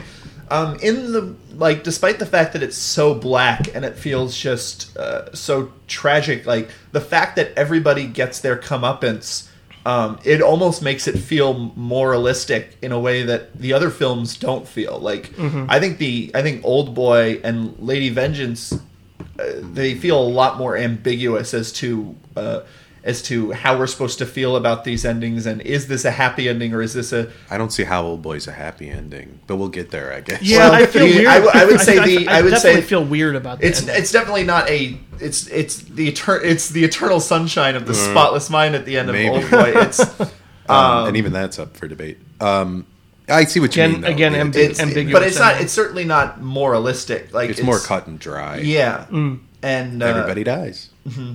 And that doesn't but happen. Like in the you other said, two like you said, it's more Shakespearean. Right. In uh, whereas in Old Boy and Lady Vengeance, what the characters do with the things they have done is left largely to them. Old boy's more Greek. Yeah, yeah there we go. He's, Yeah. he's dealing with ancient. He's dealing with uh, ancient forms. That's right. here. Well, I, I feel like you know. Again, we we talked about this with Clouzot. I mean, having those endings, they can sort of seem ironic, but I think he's he's sort of touching like on the inherent absurd absurdity of it all as well. Like You did Yeah. Clouzot recently, and the end of Wages of Fear, which Yeah. is just ridiculous. it is, it is. It makes me laugh every time. Uh, Sympathy's kind of got that same ending. Mm-hmm. Like, oh, let's throw the truck off the cliff. Yeah, Let's I'm, kill it, bad it. I think it works better here than, than Yeah, in Wages Wages. of Fear, but Yeah. but it's definitely the same sort of thing where the it's I- fatalism of it all. Yeah. Right, the fatalism at all. That's Yeah. a really good way to put it. Um, Definitely. I mean, yeah, and just I love the way he uh, shoots Korea here uh, as opposed to the other two films. It feels so much more deserted, like especially the It's like parking There's a lot of wide open yeah, spaces. yeah, Yeah. parking garages Right. and streams and. He I lo- mean, part. I'm sure part of that is just he doesn't have the budget to shoot. It's true. To, to Well, uh, the, the budget raised with each movie for Yeah. sure.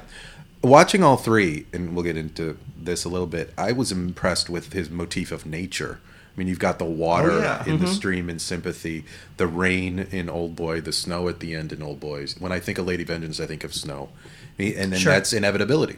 The forces of nature, the Forces cycles of, nature. time. Uh, Sympathy's filled with water. I mean, they spend half the movie uh, in or by that river, uh, and and that so that's clearly a visual motif he's using to increase his theme of things cycle, things move forward. We can't stop it Yeah. in all three movies. He's a, definitely point. a visually daring filmmaker. There's Mm-hmm. no getting around it. Um, so many of the compositions in Sympathy are things you think, how'd he think of that? Why'd he think of that? And then before you know it, you're on to something Yeah. else. Mhm. Like, I you- mean, you, you don't even have time to digest what you just watched. The guy's blood shooting out of his neck after Yeah. the screw. The electrocution of his prisoner. That I, goes I on would say that's more true with with Old Boy as Yeah. far as inventive touches per minute. Oh, yeah. the Yeah. rate of invent, but it's it's very true in all of his films. There's it's just Lady. he always approaches things, Mm-hmm. always approaches scenes in a very kind of sideways way that you never expect, even though you know what's going to happen. Right. Sympathy is his most basically straightforward chronological Yeah. story. Right. I mean, Lady jumps around chronologically so much you can't keep really track of where There's it's a going for a while. Yeah, I, I struggle with it in that regard. At times. Yeah. I, I would say the way and the way he combines this sort of like you said uh, like misconnections and misunderstandings and everything but the way he sort of ties that to dark humor it almost feels like way before a woman a gun in a noodle shop uh, like the first kind of uh, asian cohen brothers kind of Oh. uh, remake like it feel it's very much a blood simple uh, fargo kind of a Oh, movie totally. Totally. The, there's a lot of dark Korean films being made lately. The Yeah. works of Bong Joon Ho, Memories of Murder. Oh yeah. Um, I saw The Devil, The Chaser. Isn't that a Korean film? Yeah. That's a Mhm. really good movie. I haven't seen that, but It's I wanted good. to. Uh, and they're all just brutal.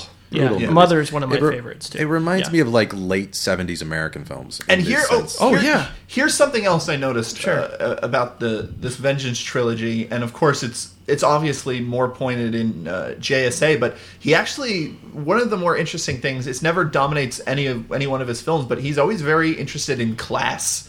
Oh, um, yeah. like class differences, like the the Mm. idea that. The idea that that they're robbing a rich, that they're kidnapping from a rich person, Right. is most of how they justify the way the idea disgruntled of the health guy care who got you know, fired. it's you know about the healthcare system and how they're struggling to make a wage and Yeah. like um and the, that you know that, that comes out in old boy as well where Of course, the villain has to be a billionaire for Old Boy to work. Yeah. so that matters. Yeah, And- there's there's definite class issues. yeah i mean and of course because jsa is a explicitly political film it's sort of that that sort of comes out more but for for for uh, movies that seem so uh sort of uh what's the like very basic and very Right. kind of primal like he does have a little bit of a sort of Social class commentary. yeah social Mm-hmm. commentary as well that um, i found interesting that i'd never noticed the other times i'd seen them Well, all three films also share the theme of family Yeah, and how yeah. family ties and family tragedy will lead us to bad decisions. I think Like- that's a major part of it. And Same with Mother, of We'll talk- course. I mean, yeah, in, in, in Lady Vengeance, you know, like when certain characters have been introduced, you know, oh, they have to be the father of so and so, or they have to be the daughter. Everyone's got to be related. yeah, they have. It has. It's all very incestual. Well, after you've seen Old Boy, especially after you've seen Old Boy, you know. Yeah. You look at Lady Vengeance, much different after you've seen Old Boy. That that guy's probably that guy's sister. Yeah. Um, I so uh, I think uh, it might be time to talk about Old Boy now. Oh do it. yeah, let's do it. Which- Excited. um, if Sympathy for Mr. Vengeance, you know, took Korean audiences, uh, Yeah. you know, by surprise, I don't know if anyone could have possibly expected Old Boy, which is like it to me. It almost feels like if you wanted, if if you, in the future you want to tell someone what were the aughts in as far as cinema goes, what what like what defines the aughts. The same way I would probably show Pulp Fiction to sort of the 90s. define the '90s. Like Mm-hmm. Old Boy feels Yeah. so such a post Fight Club kind of movie. There's a lot of use of digital effects, not to create uh, anything, but in order to composite scenes, so you could tell a story differently and and Right. and to, in different visual ways. You know, it's there's it's so fast paced and it's so slick, but it's but it, it is like it nothing ever happens exactly the way you would expect and of course what sort of bolsters old boy and what sort of makes it work so amazingly well are the dual performance of, of min sik choi as odesu who is incredible Yeah. like the amount Yeah. of it is The weight loss in Kane. yeah, is just amazing. it's just Uh-huh. the weight loss, the amount of different roles he has Mm-hmm. to play within this character, the amount of different emotions, the, a great the performance. physicality, the stunt work of like of that of that hallway fight scene, and the- legendary. and the facial expressions and just and the internal life and sort of the external like it's an incredible performance and which this time watching it I was kind of surprised that eh, I don't think it's necessarily matched in caliber but it's certainly matched in effectiveness by uh, as Woo Jin mm-hmm. Lee the the villain Yeah. who is so charismatic mm-hmm. and the and he's he's so handsome but so threatening in a way that is entirely not physical but there's something very intimidating about him all the same which is because the way he gets the best of Odesu is not physical at all it's all mental Yeah. and he's so perfectly cast and Very nonchalant. and despite the fact that he's so handsome when he smiles there's something just so creepy Oh yeah. about him. He's so great, and those, and I think even more so than than uh, than the other two films. Like this movie really comes to life. It's like what saves it from. I mean, I, I I say that's not that's the wrong term because there's a lot that saves it from being an empty exercise. But sort of what gives it its heart and soul, despite being so slick and so fast paced. Um, and and so just on the surface entertaining are these two performances Right. they're just so amazing. uh, you know, and you think of you think of just the what he goes through when he's sort of feral when he first comes out. It's incredible, and he's and the physicality. Like sympathy for Mister Vengeance is extremely violent, but there's not an actual lot of Action. choreographed action. Right. It's It's very slow with the violence and the way it's delivered. But Whereas just- the fight, the first fight scene with the gang members with, with Odesu, that's Oh, yeah. really great. Yeah, yeah, yeah. The uh, of course the hallway scene is one of the more famous scenes of that decade. The physicality at the end that. when Yeah. he cuts his tongue off. That whole long sequence at the end when he confesses and cries and Yeah, and realizes just- what's happening and he's throwing himself at his Yeah. feet. It, the acting there is incredible. It's just amazing. The- I mean, yeah, it takes a great actor to sell. And this is actually like uh, you know uh, in in the film Three Extremes, uh, which is a which is a compilation, which is an anthology horror film that had uh, d- different short films from different Asian nations. Park Chan Wook's uh, film in it, Cut. It has sort of a moment at the end where when realized what he has done, uh, the director like snaps and loses it and then starts acting crazy. And you never buy it. And I, I mean i never buy it in that movie. It's just it's so silly but there are similar leaps in old boy with him sort of barking and acting like a dog and look i'm wagging my tail Right, that right. could have could have easily have broken the Well, we've gone through so much before we got there. Yeah. I Yeah. mean, that's part of it too. It's Yeah. the storytelling and the filmmaking that get us to that point. I mean, you talk about when he gets out and the feral right before that action scene. There's a moment there on the roof where he meets the guy with the dog, um, where we talked about inevitability with sympathy for Mr. Vengeance, where you know he could just walk away at that point. He could walk away and not ask any questions, and he's free and go live his life. But he throws the guy off the roof. You see him fall off the roof, and No, the next the- the guy jumps, yeah, the but- guy Yeah, jumps, yeah, he jumps. and he walks away smiling, and you know, all right, whatever it takes at this point, I'm going to figure What's this out. incredible Yeah. about that is he does have an arc, and this is something I actually had forgotten. Is that I, I, you know, I think maybe the first half of the movie, just by nature of how visceral and exciting it is, it's probably more memorable um, than the sort of more slower, emotional, like later half as he's sort of uncovering the falling actual, in love with his daughter. yeah, and the actual plot and all that. But Spoiler. Odesu goes through an arc where, I mean, he has whole notebooks ris- of Oh, yeah. all the people he wronged and all of the horrible things he's done. Right. And he's still like he's so insensitive to that guy who's about to kill himself. who- Yeah. And it's not that he can't even register it because he, the guy Lacks who's about to kill himself, says.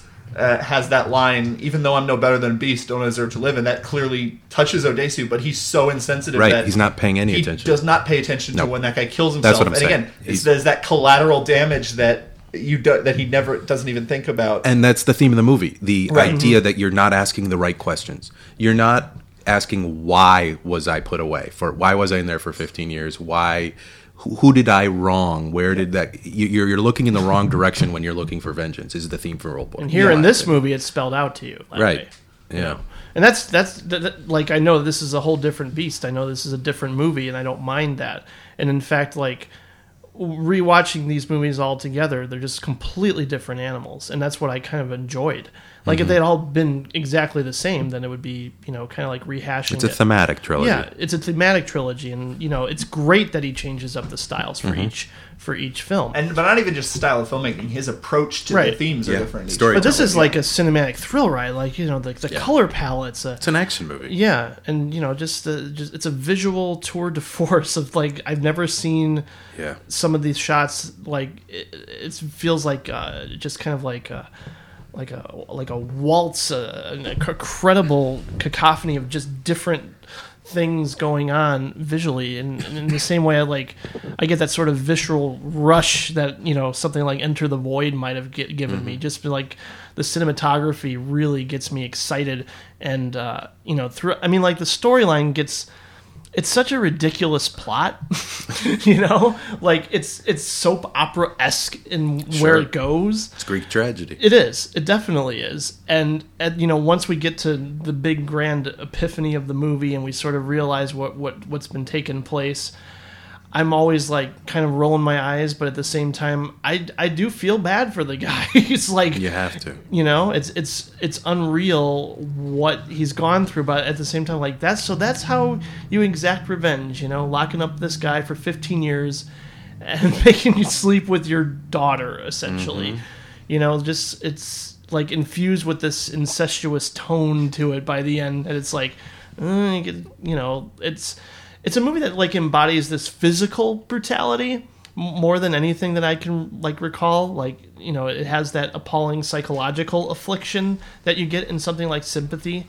but here it's just there's that connection between mind and body, but yet it's like soap opera and little film noir because you have the narration, but it's filtered through that incestuous lens by the end, and yet um, I think it's one of those movies that I watch for the sheer pleasure of cinema, filmmaking, the filmmaking. of the filmmaking process, more than like getting really into the story. I think. Hmm. I would say, yeah, I would say it's probably of the three, it's the most shallow. But Yeah. I had always considered it to just be pure cinema pleasure, and always thought it was it didn't have a lot going on underneath. and this right. time I watched it, I actually appreciated it more on that t- level, as far as, uh, like I said, the arc that Odesu goes through. Right. Oh sure, I, I can I can recognize that arc. and the pitfalls of vengeance Mm-hmm. the idea that you need to concentrate on the right things and you I need just think asking the right watching questions. Sympathy first, like, sort of infused me with that satisfaction of that theme so effectively more on an emotional level. But sympathy's in, in a lot of ways much more cut and dry. As we Yeah. said, everybody gets their comeuppance or what they deserve. The end of Old Right. Boy, he opens that box, and what's in that box is not anything he can predict or Sure. handle or deal with or even consider. It's not. It's not someone slicing your Achilles tendon in a river. It's not a physical act. It mm-hmm. is a.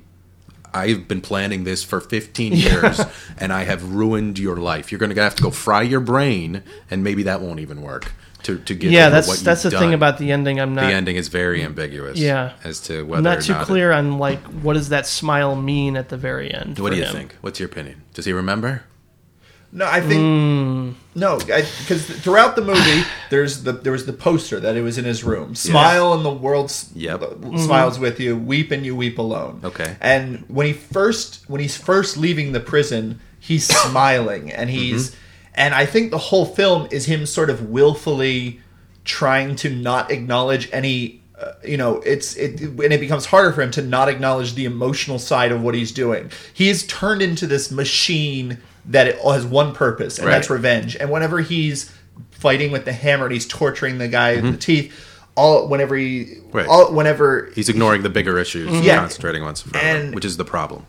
Yeah, so I think the smile at the end implies that his brain has been successfully wiped and that he won't remember later. But it's a very pained smile. It's It a is. smile that turns to a grimace and almost. Well, I think because I think it's it's not the same as the smile when he comes out of the prison. Oh, no, I I thought it was very similar. No, Maybe no, I no, didn't. no. I, uh, it's very. it- It's it is at first, and then it kind of turns down, and you can almost see tears in his eyes. And Yeah. there's a definite implication that things aren't That's what I was. it's not a pure smile. There's no way. So Mm-hmm. that, and but Park has said in interviews that he left it open for interpretation. He doesn't Sure. want. He didn't want to put a period on this story. He Right. didn't want which I to which know. I admire. Yeah. I definitely like that. I would I will say there's one of the amazing like any thriller is if you break it down to its most uh, essential components it's just one scene where uh, where the main character has to do something in order to get to the next scene and it's him sort of piecing together information Okay. and so there's a lot of movies like this where they're running from one and they go they get a name from someone so then they go to that person and then they get a place from that guy so then they go to that place but one of the things that Chu, uh, Park Chan Wook does so amazingly is again approaching things sideways and just accumulating these very odd details. These aren't he doesn't go to a scene and then that that person tells him where to go next. It's it's it's this like you know you the way this movie could easily have been made and I don't know it, I I I was thinking when I was watching it, like the first hundred minutes, you you understand completely why Hollywood like wanted to remake it, oh, and then the are. last twenty, you realize why they haven't yet. It's, it's October thirteenth next year. it's Yeah, it's definitely who's coming doing out. it now? Is it still Spike Spike Lee. Lee? Yeah. Spike Lee, Josh, Josh Brolin, Brolin. Sharlto Copley is the bad guy.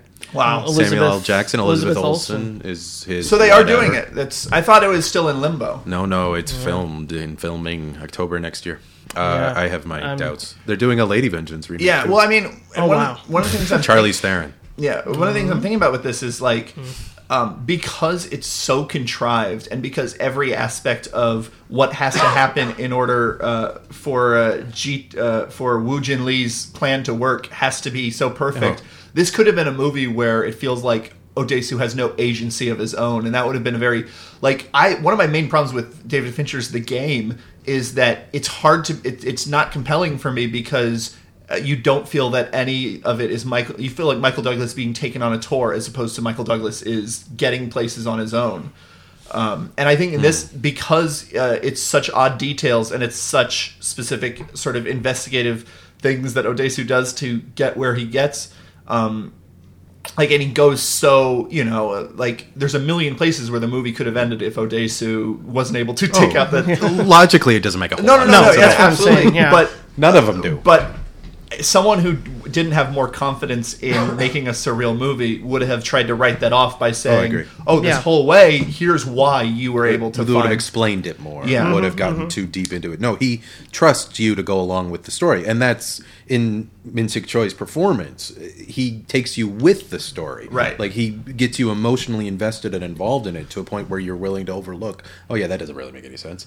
Well, It's a lesser film where you start to ask those kind of questions. Mm-hmm. The great filmmakers take you in and you suspend disbelief, and only after Yeah. only seven years later when you're and talking he does on that, and, podcast, and that's Do you I care? mean, in putting a lot of heavy narration up front and putting sort Yeah. of the special effects of the ants coming out of him. And, Yeah, yeah. And just the the fact that the whole concept is absurd. Like Right. he you you swallow a whole you swallow a whole lot of artifice. He It's swallows not a, whole lot of octopus. Yeah, That's right. swallows a whole lot Five of times he did that scene, Um, and it I was will say- alive Jesus every Christ. time. in this. That's in, your little trivia for the day. Nice. in uh, in this and Lady Vengeance, he he does tell the story in these details so subtly that there are point point there are points in it where I don't know how they got there. Where like for example, Lady Moore, ladies. La- yeah, some. more and Lady, Uh-huh. but there are like for example, Yeah. uh, I don't know who the hairdresser he talks to is or how he found her. in Oh Boy. Yeah. How he found her. Like at one point, he's looking through a yearbook, but that Right. like she just happened to be one classmate that he picked at random. Oh, yeah, there was like an that's right. advertisement for a hairdresser, right. but it's someone he knew from school, or Mm-hmm. That's what I got out of it. Yeah, that it was one of his few connections still to that time. Mm-hmm. Yeah, that didn't bug me. Uh, and The idea that there's a place where you can pay someone to be in prison for 15 years that bugged me. Yeah, no, that, that did, but but uh, also, what exactly happened uh, with Woo Jin Lee and his sister? Did his sister? Oh, that's a good question. Did his sister commit suicide, and he caught her right as he was That's committing suicide, or did question. she I think and so. I think that's what happened. That's that. Uh, that seems less likely to me than her. Like because the whole scene It's is him holding on to her as if she accidentally fell. And it's a visual mirror of the scene on the roof. Yeah. Where, where the, the scene that Yeah. Oh, that's it true. Maybe and- he's Right. trying to imply suicide by the fact that the guy Yep. who is hanging off mm-hmm. the yeah. That was that was confusing to me because depending on how she died, either he could feel incredibly guilty or or a lot of Woo Jin Lee's guilt. And what exactly happened with his sister Yeah. is kind of left ambiguous. And I mean, there's the scene through the glass, but was that happening before then? I think so. Yeah. I think it, Yeah. I think it is uh, an ongoing relationship. Right. that- certainly somewhat implied, but the sister is somewhat hesitant at first when he starts to unbutton her shirt and all Mm-hmm. that kind of stuff. So th- it's all memory. So when you, especially when you're in Yeah. a movie like this, when you're doing memory, you're allowed to be a little ambiguous. Mm-hmm. And then, that, and that's another way I took that shot of her go, hold being held over the dam, in that it's a stylized memory. It, Okay. it doesn't, and it, it leads to the Right. the trigger shot, which is such a beautiful shot, Mm-hmm. uh, where he fakes the trigger and then into the elevator. Uh, so I took that as a stylistic touch more than what actually happened. He maybe probably wasn't even just holding her over the dam like that. You're not supposed to take it literally. Yeah, but it's and again and that and the fact that he immediately goes back to that a few seconds after after after becoming you know God Almighty and, Yeah. and exacting His his, revenge exactly as he wanted to. Greek tragedy. Your job's Mm-hmm. done. You die. Exit stage left. Well, it's you would it, but it doesn't come across as I have nothing left to live for, so I kill myself. It, to me, it came across as he thought that the revenge would make him feel better because there's a the part where that where Odesu first encounters him in the apartment. He says, "You want to kill me? And do you think that's going to feel fine, or do you think, uh, or or do you think it's just going to come back a few minutes later?" There's a part of me, especially watching it this time, that didn't that asked myself if that wasn't all part of the plan. That once he Odesu opens the box, he knows he's going to shoot himself. That that, it, that that's the final act, and that this is just his final memory. So he just went through. In other words, it wasn't a spontaneous in the moment decision. It was what he wanted to do. But and that could be wrong. Just an interpretation. Yeah, yeah. I mean, I It's unusual I for would- him I- to choose to do it in the elevator. I mean, he didn't want to do it in front of him. He wanted to do it away somewhere else. Yeah. I don't know. Just a thought.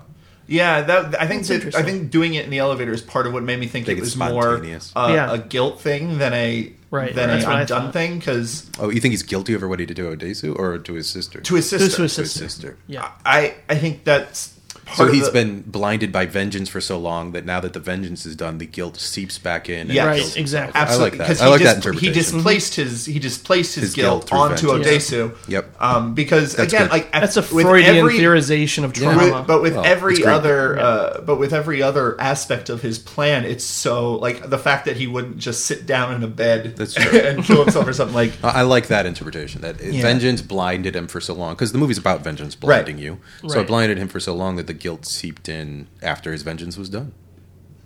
Yeah. Makes The sense. Makes one the- and the one thing that I, I do what you're saying with the final smile with Odesu's smile and how pained and strained it is, but the one thing that sort of made me think this isn't as you know sort of black uh, and uh, as as downbeat as the ending is that sh- that Midu never never learns.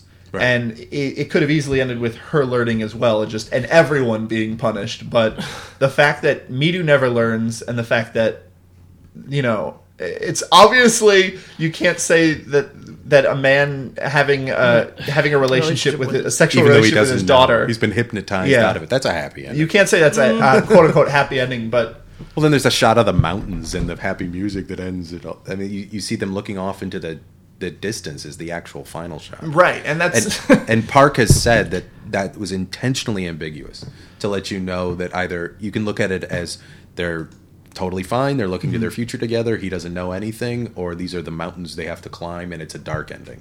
So it's however you want to take it. I guess ignorance is bliss, Uh, right? that, and I think I think the fact that the only way you can get away from the cycle of vengeance is to Hypnotize is- it out of your brain. Not only hypnotize it out of your brain, but then accept a reality which is so repugnant. Yeah. Like Yeah. that is the point of the movie. It isn't, you know, is that there is no good way to get out of this sort of right. And then the, there's an interesting aspect to Old Boy, which is that the characters in sympathy all do things that are essentially horrific. Like Mm-hmm. except re- for except for the sister who the, well, the sister who kills right. herself. Yeah. right. Okay, but Ryu kills a kid. Yeah, yeah. Uh, Odaisu didn't even really start a rumor. I mean, he kind of started a rumor. There's an interesting aspect as to how overblown the vengeance plan is against some Sure. one person who didn't even know what he had done. Yeah. Uh, and that creates a different tone than sympathy had for sure. Uh, the because one- y- y- in sympathy, you can say, okay, maybe these people deserved a little bit of their fate. Oh, Daisu didn't deserve anything like his fate. yeah, it's just like a lack of self awareness. yeah, exactly. so that's an interesting tonal shift for movie to movie as well. Sure. and then Lady, if we're going to get into Lady, Absolutely. goes back to being a little more cut and dry in that Lady's essentially a fairy tale. yeah. Lady Vengeance is about a woman who's falsely accused of murder, uh, goes to jail for it, and then basically it, it opens with a scene of Santas or people in red Christmas outfits uh, who, are, who are going to greet her on her way out of prison. They've been she's been such a good uh, prisoner and she's helped people out and they're going to greet her and she'll be happy to rejoin the world. And she walks right past them. She's got a different goal. She's got to enact her vengeance on the man who not only framed her but killed a kid and has killed kids since then. And he's the big bad wolf off in the woods. It's a very clear she is in the right in her quest for vengeance and he is evil Yeah. whereas sympathy and old boy have much more gray areas Right. of who's right and who's wrong and what their motives are you know in lady from beginning to end that she's a good person she helps people out in prison i mean she's going to do bad things Sure. And the But it's justified. well that's and then that's where lady gets really tricky Yeah. You've got the incredibly elongated end sequence the justice quote unquote scene But Which sh- is very difficult the thing to about watch.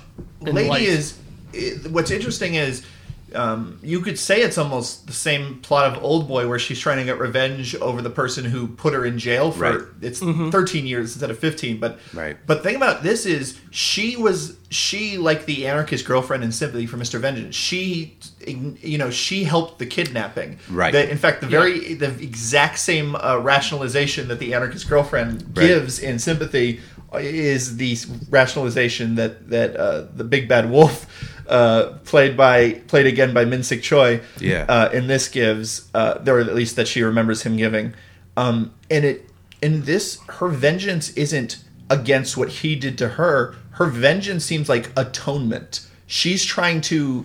She's, Uh, yeah, 'cause it she was a part like of it. Yeah, she's atoning for the fact that Oh, I agree. she was involved with the like that boy dying. there's a Sure. there's a heavy tonal blanket of guilt and regret Yeah, over the entire film, uh, and just sadness, but in a different way than sympathy.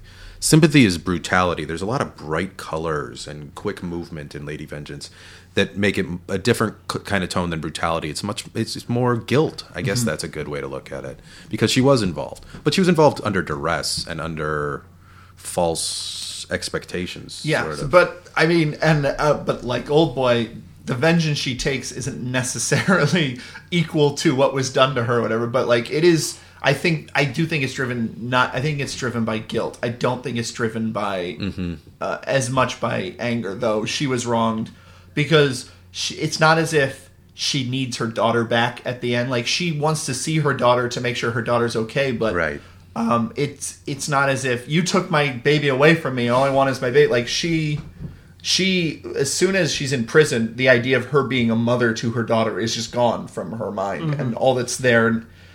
And is the moment where she sort of there's a senile one of the women in the prison is a senile sort of spy, mm-hmm. and one in her ramblings about all God knows what she also mentions you have a lot you know you need you have work to do because you need to take your vengeance. Is that the is that supposed to be the very seed that starts the whole thing, or did do you think that the whole movie like before she hmm. even goes to prison that No, I think that plan? I think there's a definitely an arc in prison. Yeah. I don't think she knows immediately what she's going to do. Because I think there's kind of a sisterhood of support. I, that I, I feel it is implying that I don't I don't know That's if the there's even an arc because because what she It's says a, moment. couple times that I've had this plan for 13 years, which is She the does? exact amount of time. Yeah, which is the exact amount of time she was in prison. Yeah. She goes, I've known what I'm going to. Well, there is a calculation to the people she becomes friends with, Yeah. and then Yeah. can then use on the outside. But I mean, I don't know. If we're trying to decide if the minute she got in, she knew what I she was going to do, I, I mean, I'm not sure she knew every I would detail. say that one of my main problems with this movie is that the character of uh, Geum-ja Lee, who the main character, is so for so much of the movie just by the way it's told in flashbacks and going back and forth in time, and you don't exactly know what she's planning or even what happened to her Right. Mhm. until well into the movie. Right. She is so opaque; you don't know who she is as a character, and it's hard to it's hard to. Yeah. feel a lot of emotion for her path of vengeance when you don't even know what her path of vengeance is. it's his most stylish exercise. Yeah, yeah. I would argue. I mean, even more than Thirst and uh, some of his other films. It's just very. I when I think of Lady, when I think of Old Boy and Sympathy, I think of like even with Old Boy, as stylish as it is, I think of dark things and Mm-hmm. emotion. When I think of Lady, I think of visual images. I think Yeah, of snow, and I think of jackets, and I think of blood, and I think of I guess It's blood mixing with Ponchos. snow. even though even like in, yeah even in old boy where it it's requiring uh, one thing i don't think i even mentioned about old boy is it requires you to be such an active viewer Right. um, in a way that uh, i would say like most other films of its of its filmmaking style and momentum don't require you to be I agree. like fight club doesn't require you to be an active viewer it just asks you to go along for the ride but you're going to be completely lost in old boy if you're not paying attention and remembering what people Yeah. say and You you mentioned Fight Club when you talk about Old Boy. I think of Memento. When I Oh, think yeah? of Old Boy in the sense that it's revealing the layers of his past and what happened. And Oh, vengeance. certainly That in the sense, certainly yeah. in the story, but the way the story The, is told the visual it- Mm-hmm. is Fight Club. It's Fincher. the the formal aspect of it. But in Lady Vengeance, there is like literally in the very beginning um, when it goes through what sort of the trial and everything, her leading up to being um, tried and put in prison for the crime, um, and she she's under duress uh, from uh, Mr. Baek, the, Yeah. the, the the villain of the film. Like she she confesses to this crime, and there's a part there's like one part where she's asked to say what color a marble is, and mhm. that's all you hear about the marble until an hour later when her daughter has a dream in which one shot has a red marble coming out, and you're supposed to have remembered Yeah, she yeah. didn't know the color of the marble, but because this is the only other marble we've seen in the movie, this is like that hmm. is an incredible level level of subtlety and an incredible level of expectations from the viewer that I really respect about. Uh, Have we have we heard about the fade to white version? They No. released a version of Lady Vengeance that starts in color and then gets more black and white as the movie progresses, and by Oh, the wow. end, it's entirely in black and white. wow, Like the color has seeped out of her life because it's such a colorful film. So, and the That's final scenes in black and white are very interesting, especially if you watch it again in color, which I did today. A lot of the stuff, like during the justice scenes, is very black and white already. They're all wearing black Uh-huh. And muted and- muted, very muted. Uh, and then you've got the whites of the snow and stuff. I've got it here if anyone wants to borrow. that's interesting. Uh, it's in Yeah. here, yeah. Um, and they released that in theaters in South Korea, the fade to white version. was that like an This is an additional experiment. release, or was it like Additional. The, Kind of like the black and white Walking Dead season premiere that they released, or the Oh, Mist. the mist. Yeah, The that's what they I did was that thinking too. of. Yeah. they're they're doing both seasons of Walking Dead in black and white, re-airing them on AMC, which should be interesting. Oh wow. Yeah, Really? Cool. Yeah, that'll be kind of fun. I don't think that's. I don't think that show is visually strong enough to support that. I sort think of, some of the early stuff is, especially the Oh, yeah. Darabont But yeah, stuff, yeah, yeah. the the premiere. uh, which they have released on Blu-ray in black and white. But we're digressing. Yeah. Um, but so it's interesting that color, and we've talked about his visual composition, that they actually released a version where the color seeps out of her life as the film goes along. Um, I like that idea. I think the aesthetics here is a little bit too busy at times. I agree. I think Lady gets a little cluttered in both what you're talking about as far as storytelling goes, as jumping back and forth chronologically, motivations, characters, and the fact that you're right, we don't have as much emotional investment in her as we do in Yeah. other characters because we don't know her story. It's a, it's a little something of a, fa- a flaw the way the story unfolds. in Lady Vengeance, in my opinion, Mm-hmm. It loses But me a little bit. Stylishly, it's a gorgeous, gorgeous. Oh movie. yeah, it Um, it looks in, well, you know we talked about it being sort of like a you know a, a fairy tale, Yeah. fantastical. Kind of reminded me of like an Almodovar fi- uh, Al- Almodovar film Right. with its layering and kind of like jumping back and forth narratively and just the extravagant colors, the sweeping camera movements and.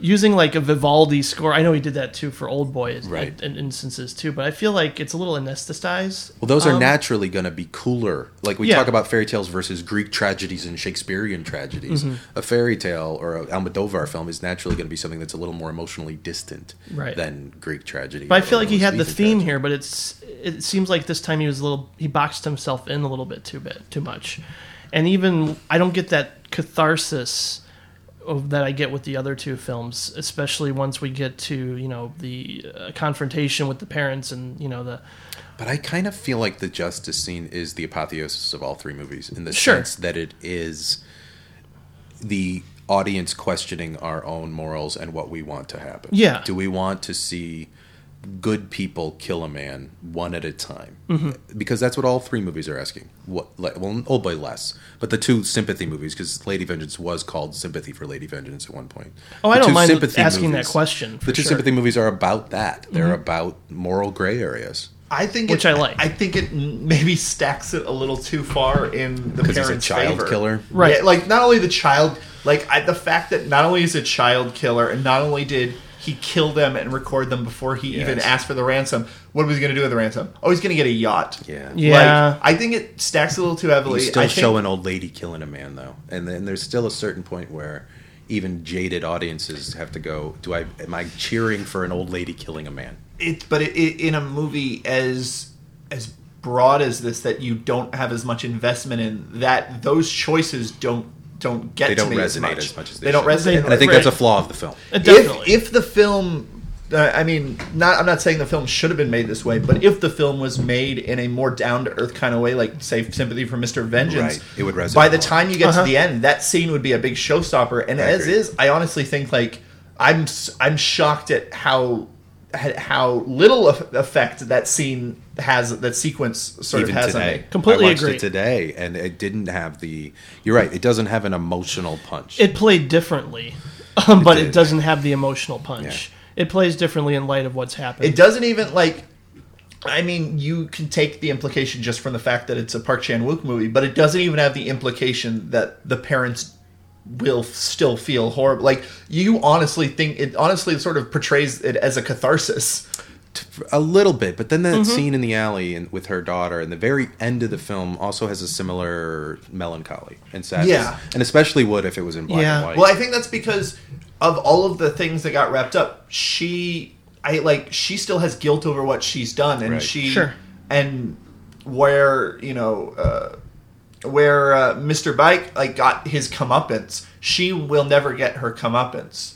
Um, like, I don't think she. I think in, and I think the same way She's- that she served 13 years. I'm not No, sure yeah. she thinks she needs more. She, but she served 13 years, but in her head, those years were just about turning herself into a, a machine for vengeance. The same way that, say, when we were talking about Old Boy, like uh, the same way Woo Jin Lee, uh, the way I read that, where it's, you know, he deferred his guilt, Right. but Yeah. deferred dealing with his guilt by obsessing over vengeance. I feel the same way. Now that now that what was wrong has been set right, all that's left for her to do is to actually deal with the emotional fallout. But I, don't think it's guilt, and I don't think it's. I think it's regret, and I think it's sorrow over the fact that she has lost most of her daughter's life, Yeah. and she has devoted 13 years to this stuff. It's a different kind of feeling than what Woo Jin is feeling in Old Boy. I, I don't think she feels like she didn't do her time or or and I think she does feel a certain sense that she's enacted justice and wrong righted the wrong But but but but in doing so she's seen horrendous evil watched um, brutality and been through hell to get there i see that final scene as a sorrow of time lost more than anything else uh-huh. Time like regret. regret Yeah. well just tragedy of Mm-hmm. the situation and what she's been through yeah great movies i mean lady I, watching the three this week to be honest and i know we're, we're talking glowingly about park all three movies kind of didn't hold up quite as well as i thought they would i think i was in an asian sensation Yeah, when i saw them back in the aughts I- and yeah, and and but they're all very stylistically interesting and they're Oh, worth sure. talking about and they're fascinating films. Absolutely. I'm gonna roll your Old Boy as the movie of the aughts around in my brain for a good couple hours. That's fascinating to me. I do think it's really amazing that there he's got a movie coming out. Park's got a movie coming out called Stoker next year, and right on the poster and the previews it says from the visionary director of Old Boy. Is there another Asian film that to a mass audience they could say from the visionary director of um, they could 13 probably Assassins? probably just Ringu would probably be yeah, but no one knows who that is. No one knows who that is. But I, no, I think no, because uh, Ring started the American remake. Uh, like I think if I I mean, probably don't say from the he's it. visionary director of the original Ring. Yeah, yeah, yeah. they would do that. But um, Yeah. I mean, I'm interested. I'm really actually kind of nervous to see what what's the name of his new film Stoker. again. I love the preview. I mean, because I mean, he- Super excited. Just didn't write based it, on just based on JSA. Oh, he did not write I it. did not write it. Okay. Well, that that uh, well that uh, both Makes me a little alleviates some of my fears and creates new ones because.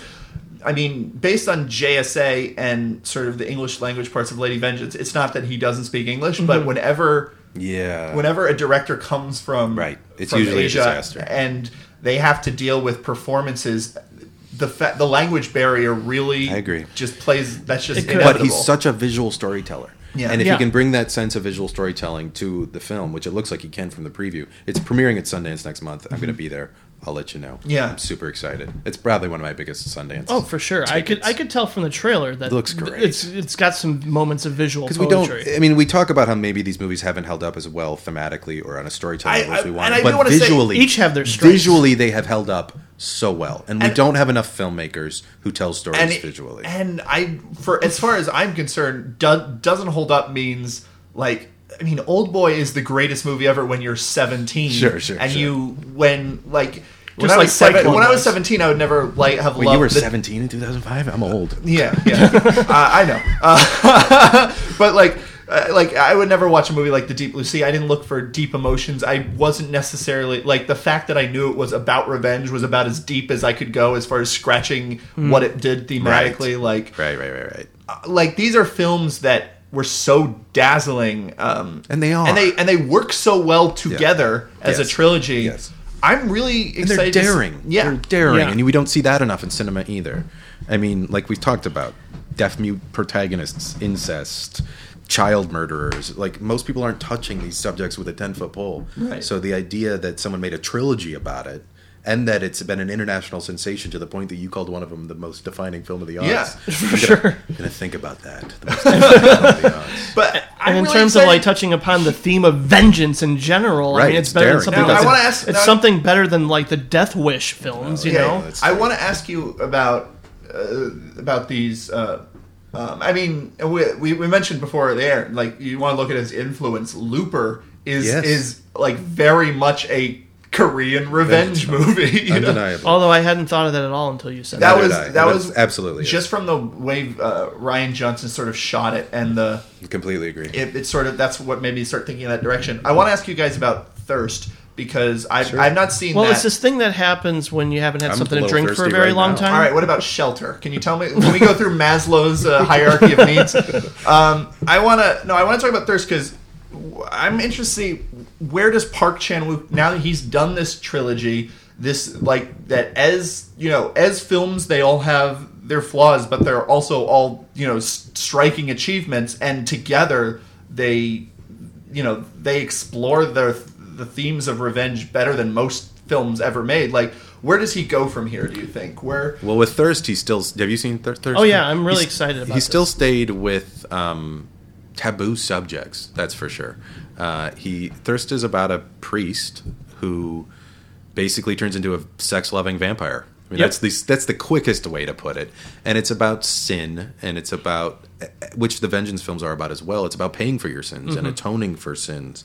So he stayed, like so many great filmmakers do. He's he stayed thematically consistent with the Sure. vengeance trilogy, but didn't go too far afield or, or didn't repeat himself. Right. He didn't do either mistake. Yeah. You don't want to see another vengeance film, but you also don't want to see something that doesn't feel like a park film. Yeah. The- All, Thirst, you, you see Thurston, you know it's from the guy who made I think Now, it had the it- unfortunate, um, you know, case of coming out the same year as Let the Right One In, which Right. is why it maybe got swept. I mean, I think it made some lists, and people certainly loved it when it came out. We nominated it. I know Chicago well, Film yeah, and the thing it. is, is like the thing I had Pretty sure. reservations about and worry was worried like. I hope it's not another vampire movie where you know It's it- not. No, exactly. very Well, I thought like, oh, here comes the heavy-handed metaphor of like you know something like drug addiction. No, no, no. But it's really about, like you said, sin and faith and kind of like the corruption of it. And it's sort I, I do want to ask: Is it a is it a horror film? Is it played for horror, or is it Pretty more some much, of it, yeah, some pretty of it, some of it definitely. But I is. still think it's like a operatic kind of melodrama at the same time. Right. Uh, I mean, it's got some, you know, obviously it's Park Chan Wook. He loves blood. it's a blood transfusion Yeah. that turns him into a vampire. believe Yeah. it or I not. see. So it's Yeah. very innocent. And then I think a lot of it is about lines we cross. Mm-hmm. When you are willing to drink someone's blood, then what aren't you willing to do? like, Right. like, and it just kind of builds in momentum. These movies have that too. If you're willing to cross X line, you'll cross Y and Z. Yeah, and it sort of explores like questions of morality too. About, totally. Like, about, about like our It- true nature, you know. Performances in that are spectacular too. Thirst is Mm-hmm. Yeah, the love story spe- that develops is Yeah, really it's- intense. It's you know the, the, the, It's- the- she she like sort of like you know feasts upon this Right. power that they have together, and he's sort of like more hyper aware. He recognizes his transgressions, and Right. but where she's like like she's really wants to like just you know. Yeah, it's got that this. devil on his shoulder type Yeah. thing, like a Oh, yeah. super or, or uh, uh, the films where someone is, or God bless America, the films Mm-hmm. where one of them is a little crazier than the other one and pushes him along. Um, Again, but- he's got a real sense of control throughout this film. I love how it Oh, takes yeah. place in small, constricted spaces, and he's so accomplished stylistically, Yeah. and, and, and Thirst is very accomplished. But like really Lady great Vengeance, sex scenes. Oh yeah, Yeah. Mm-hmm. very.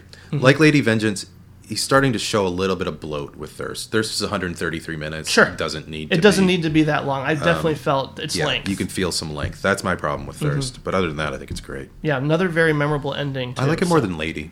I do too. say. I do too. Definitely. Very good movie. Yeah. Thumbs up. And what is the plot of the uh, new film? Don't know. I know very little. Uh, Mia Wasikowska, Who I love. who I love, uh, plays a woman whose father dies. Dylan McDermott, I think, is the dad.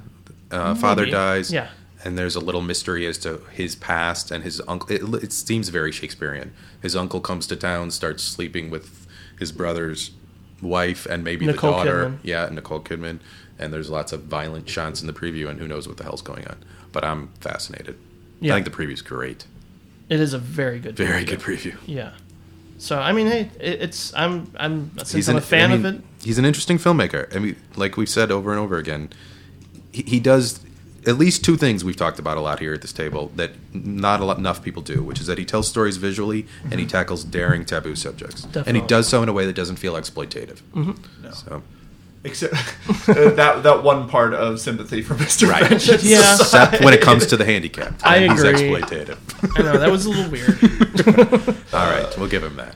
Yeah. All right. No, I mean, I think. And we're ready of to course, move on. I, I I've seen the first forty five minutes of I'm a cyborg, have but I. I'm okay with that. I think it's And funny that was- that, that we both saw the beginning. Yeah. we couldn't make it. I really wanted to though, because like again, he's a visual storyteller, and as far as comedies go, It's a surreal, no movie. no comedies are made like visually anymore. They're all Especially foreign films where you're not going to get a lot of the Right. sense of humor. But, yeah.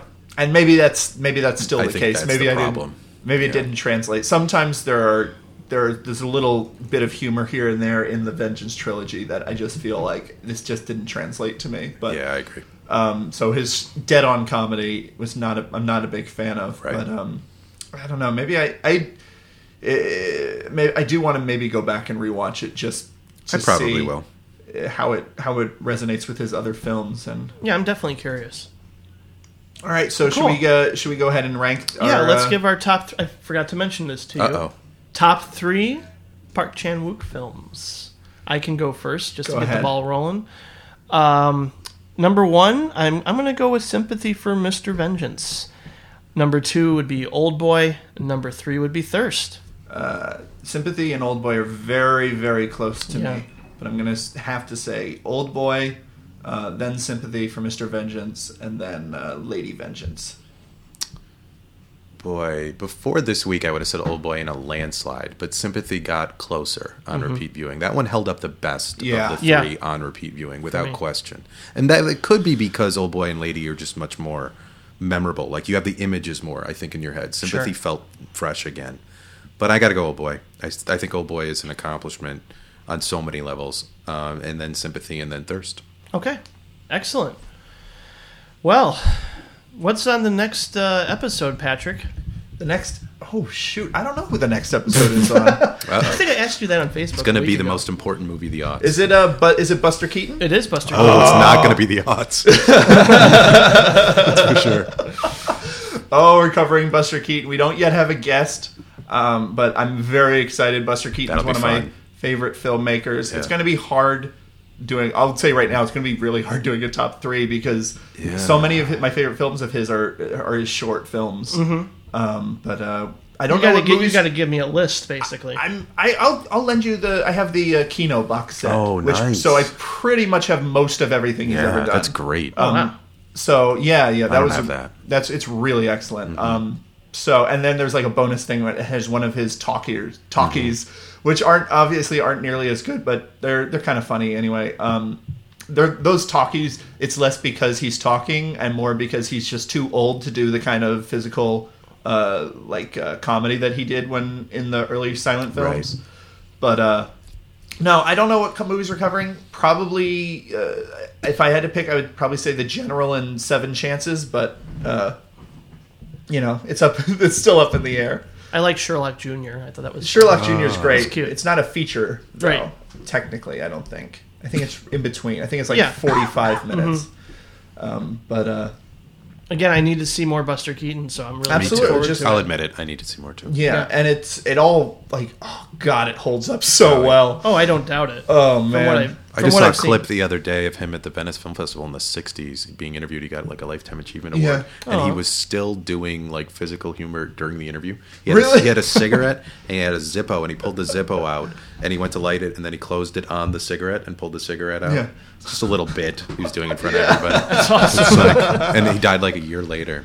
wow. Uh, Well, great. Um, so yeah, just visit us over at directorsclubpodcast.com. You directorsclubpodcast.com. can send us an email, directorsclubpodcast at gmail.com. That's another way you can send us your top 10 uh, of the of 2012. Yeah, please do. Thanks, Um, gentlemen. I really appreciate it. Oh yeah, thanks for being on the show, Brian. We really appreciate it. Where can people find your work? Oh boy, HollywoodChicago.com is the best place. I also write for About.com. Uh, you can check that Oh, out. And I edit a cinema annual called Magill Cinema Annual, and I pop up freelance all over the place. Great. And uh, on Twitter, where can people follow you on Twitter? Actually, uh, at Brian underscore Tallarico, you can find me on Criticwire, where a lot of my reviews will be if you just want a repository, or Rotten Tomatoes. Excellent.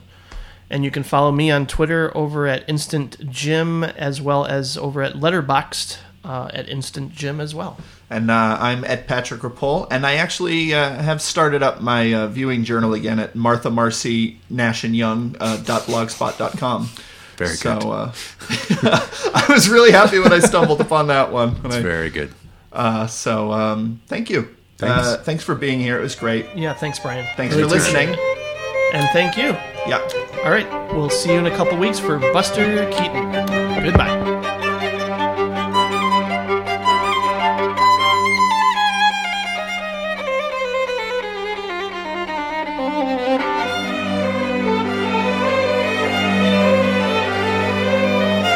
I was thinking for each movie, we could do it in the style of the movie. Like for Sympathy for Mr. Vengeance, we should be really low key, subdued. Just An bang old our boy. heads against the table.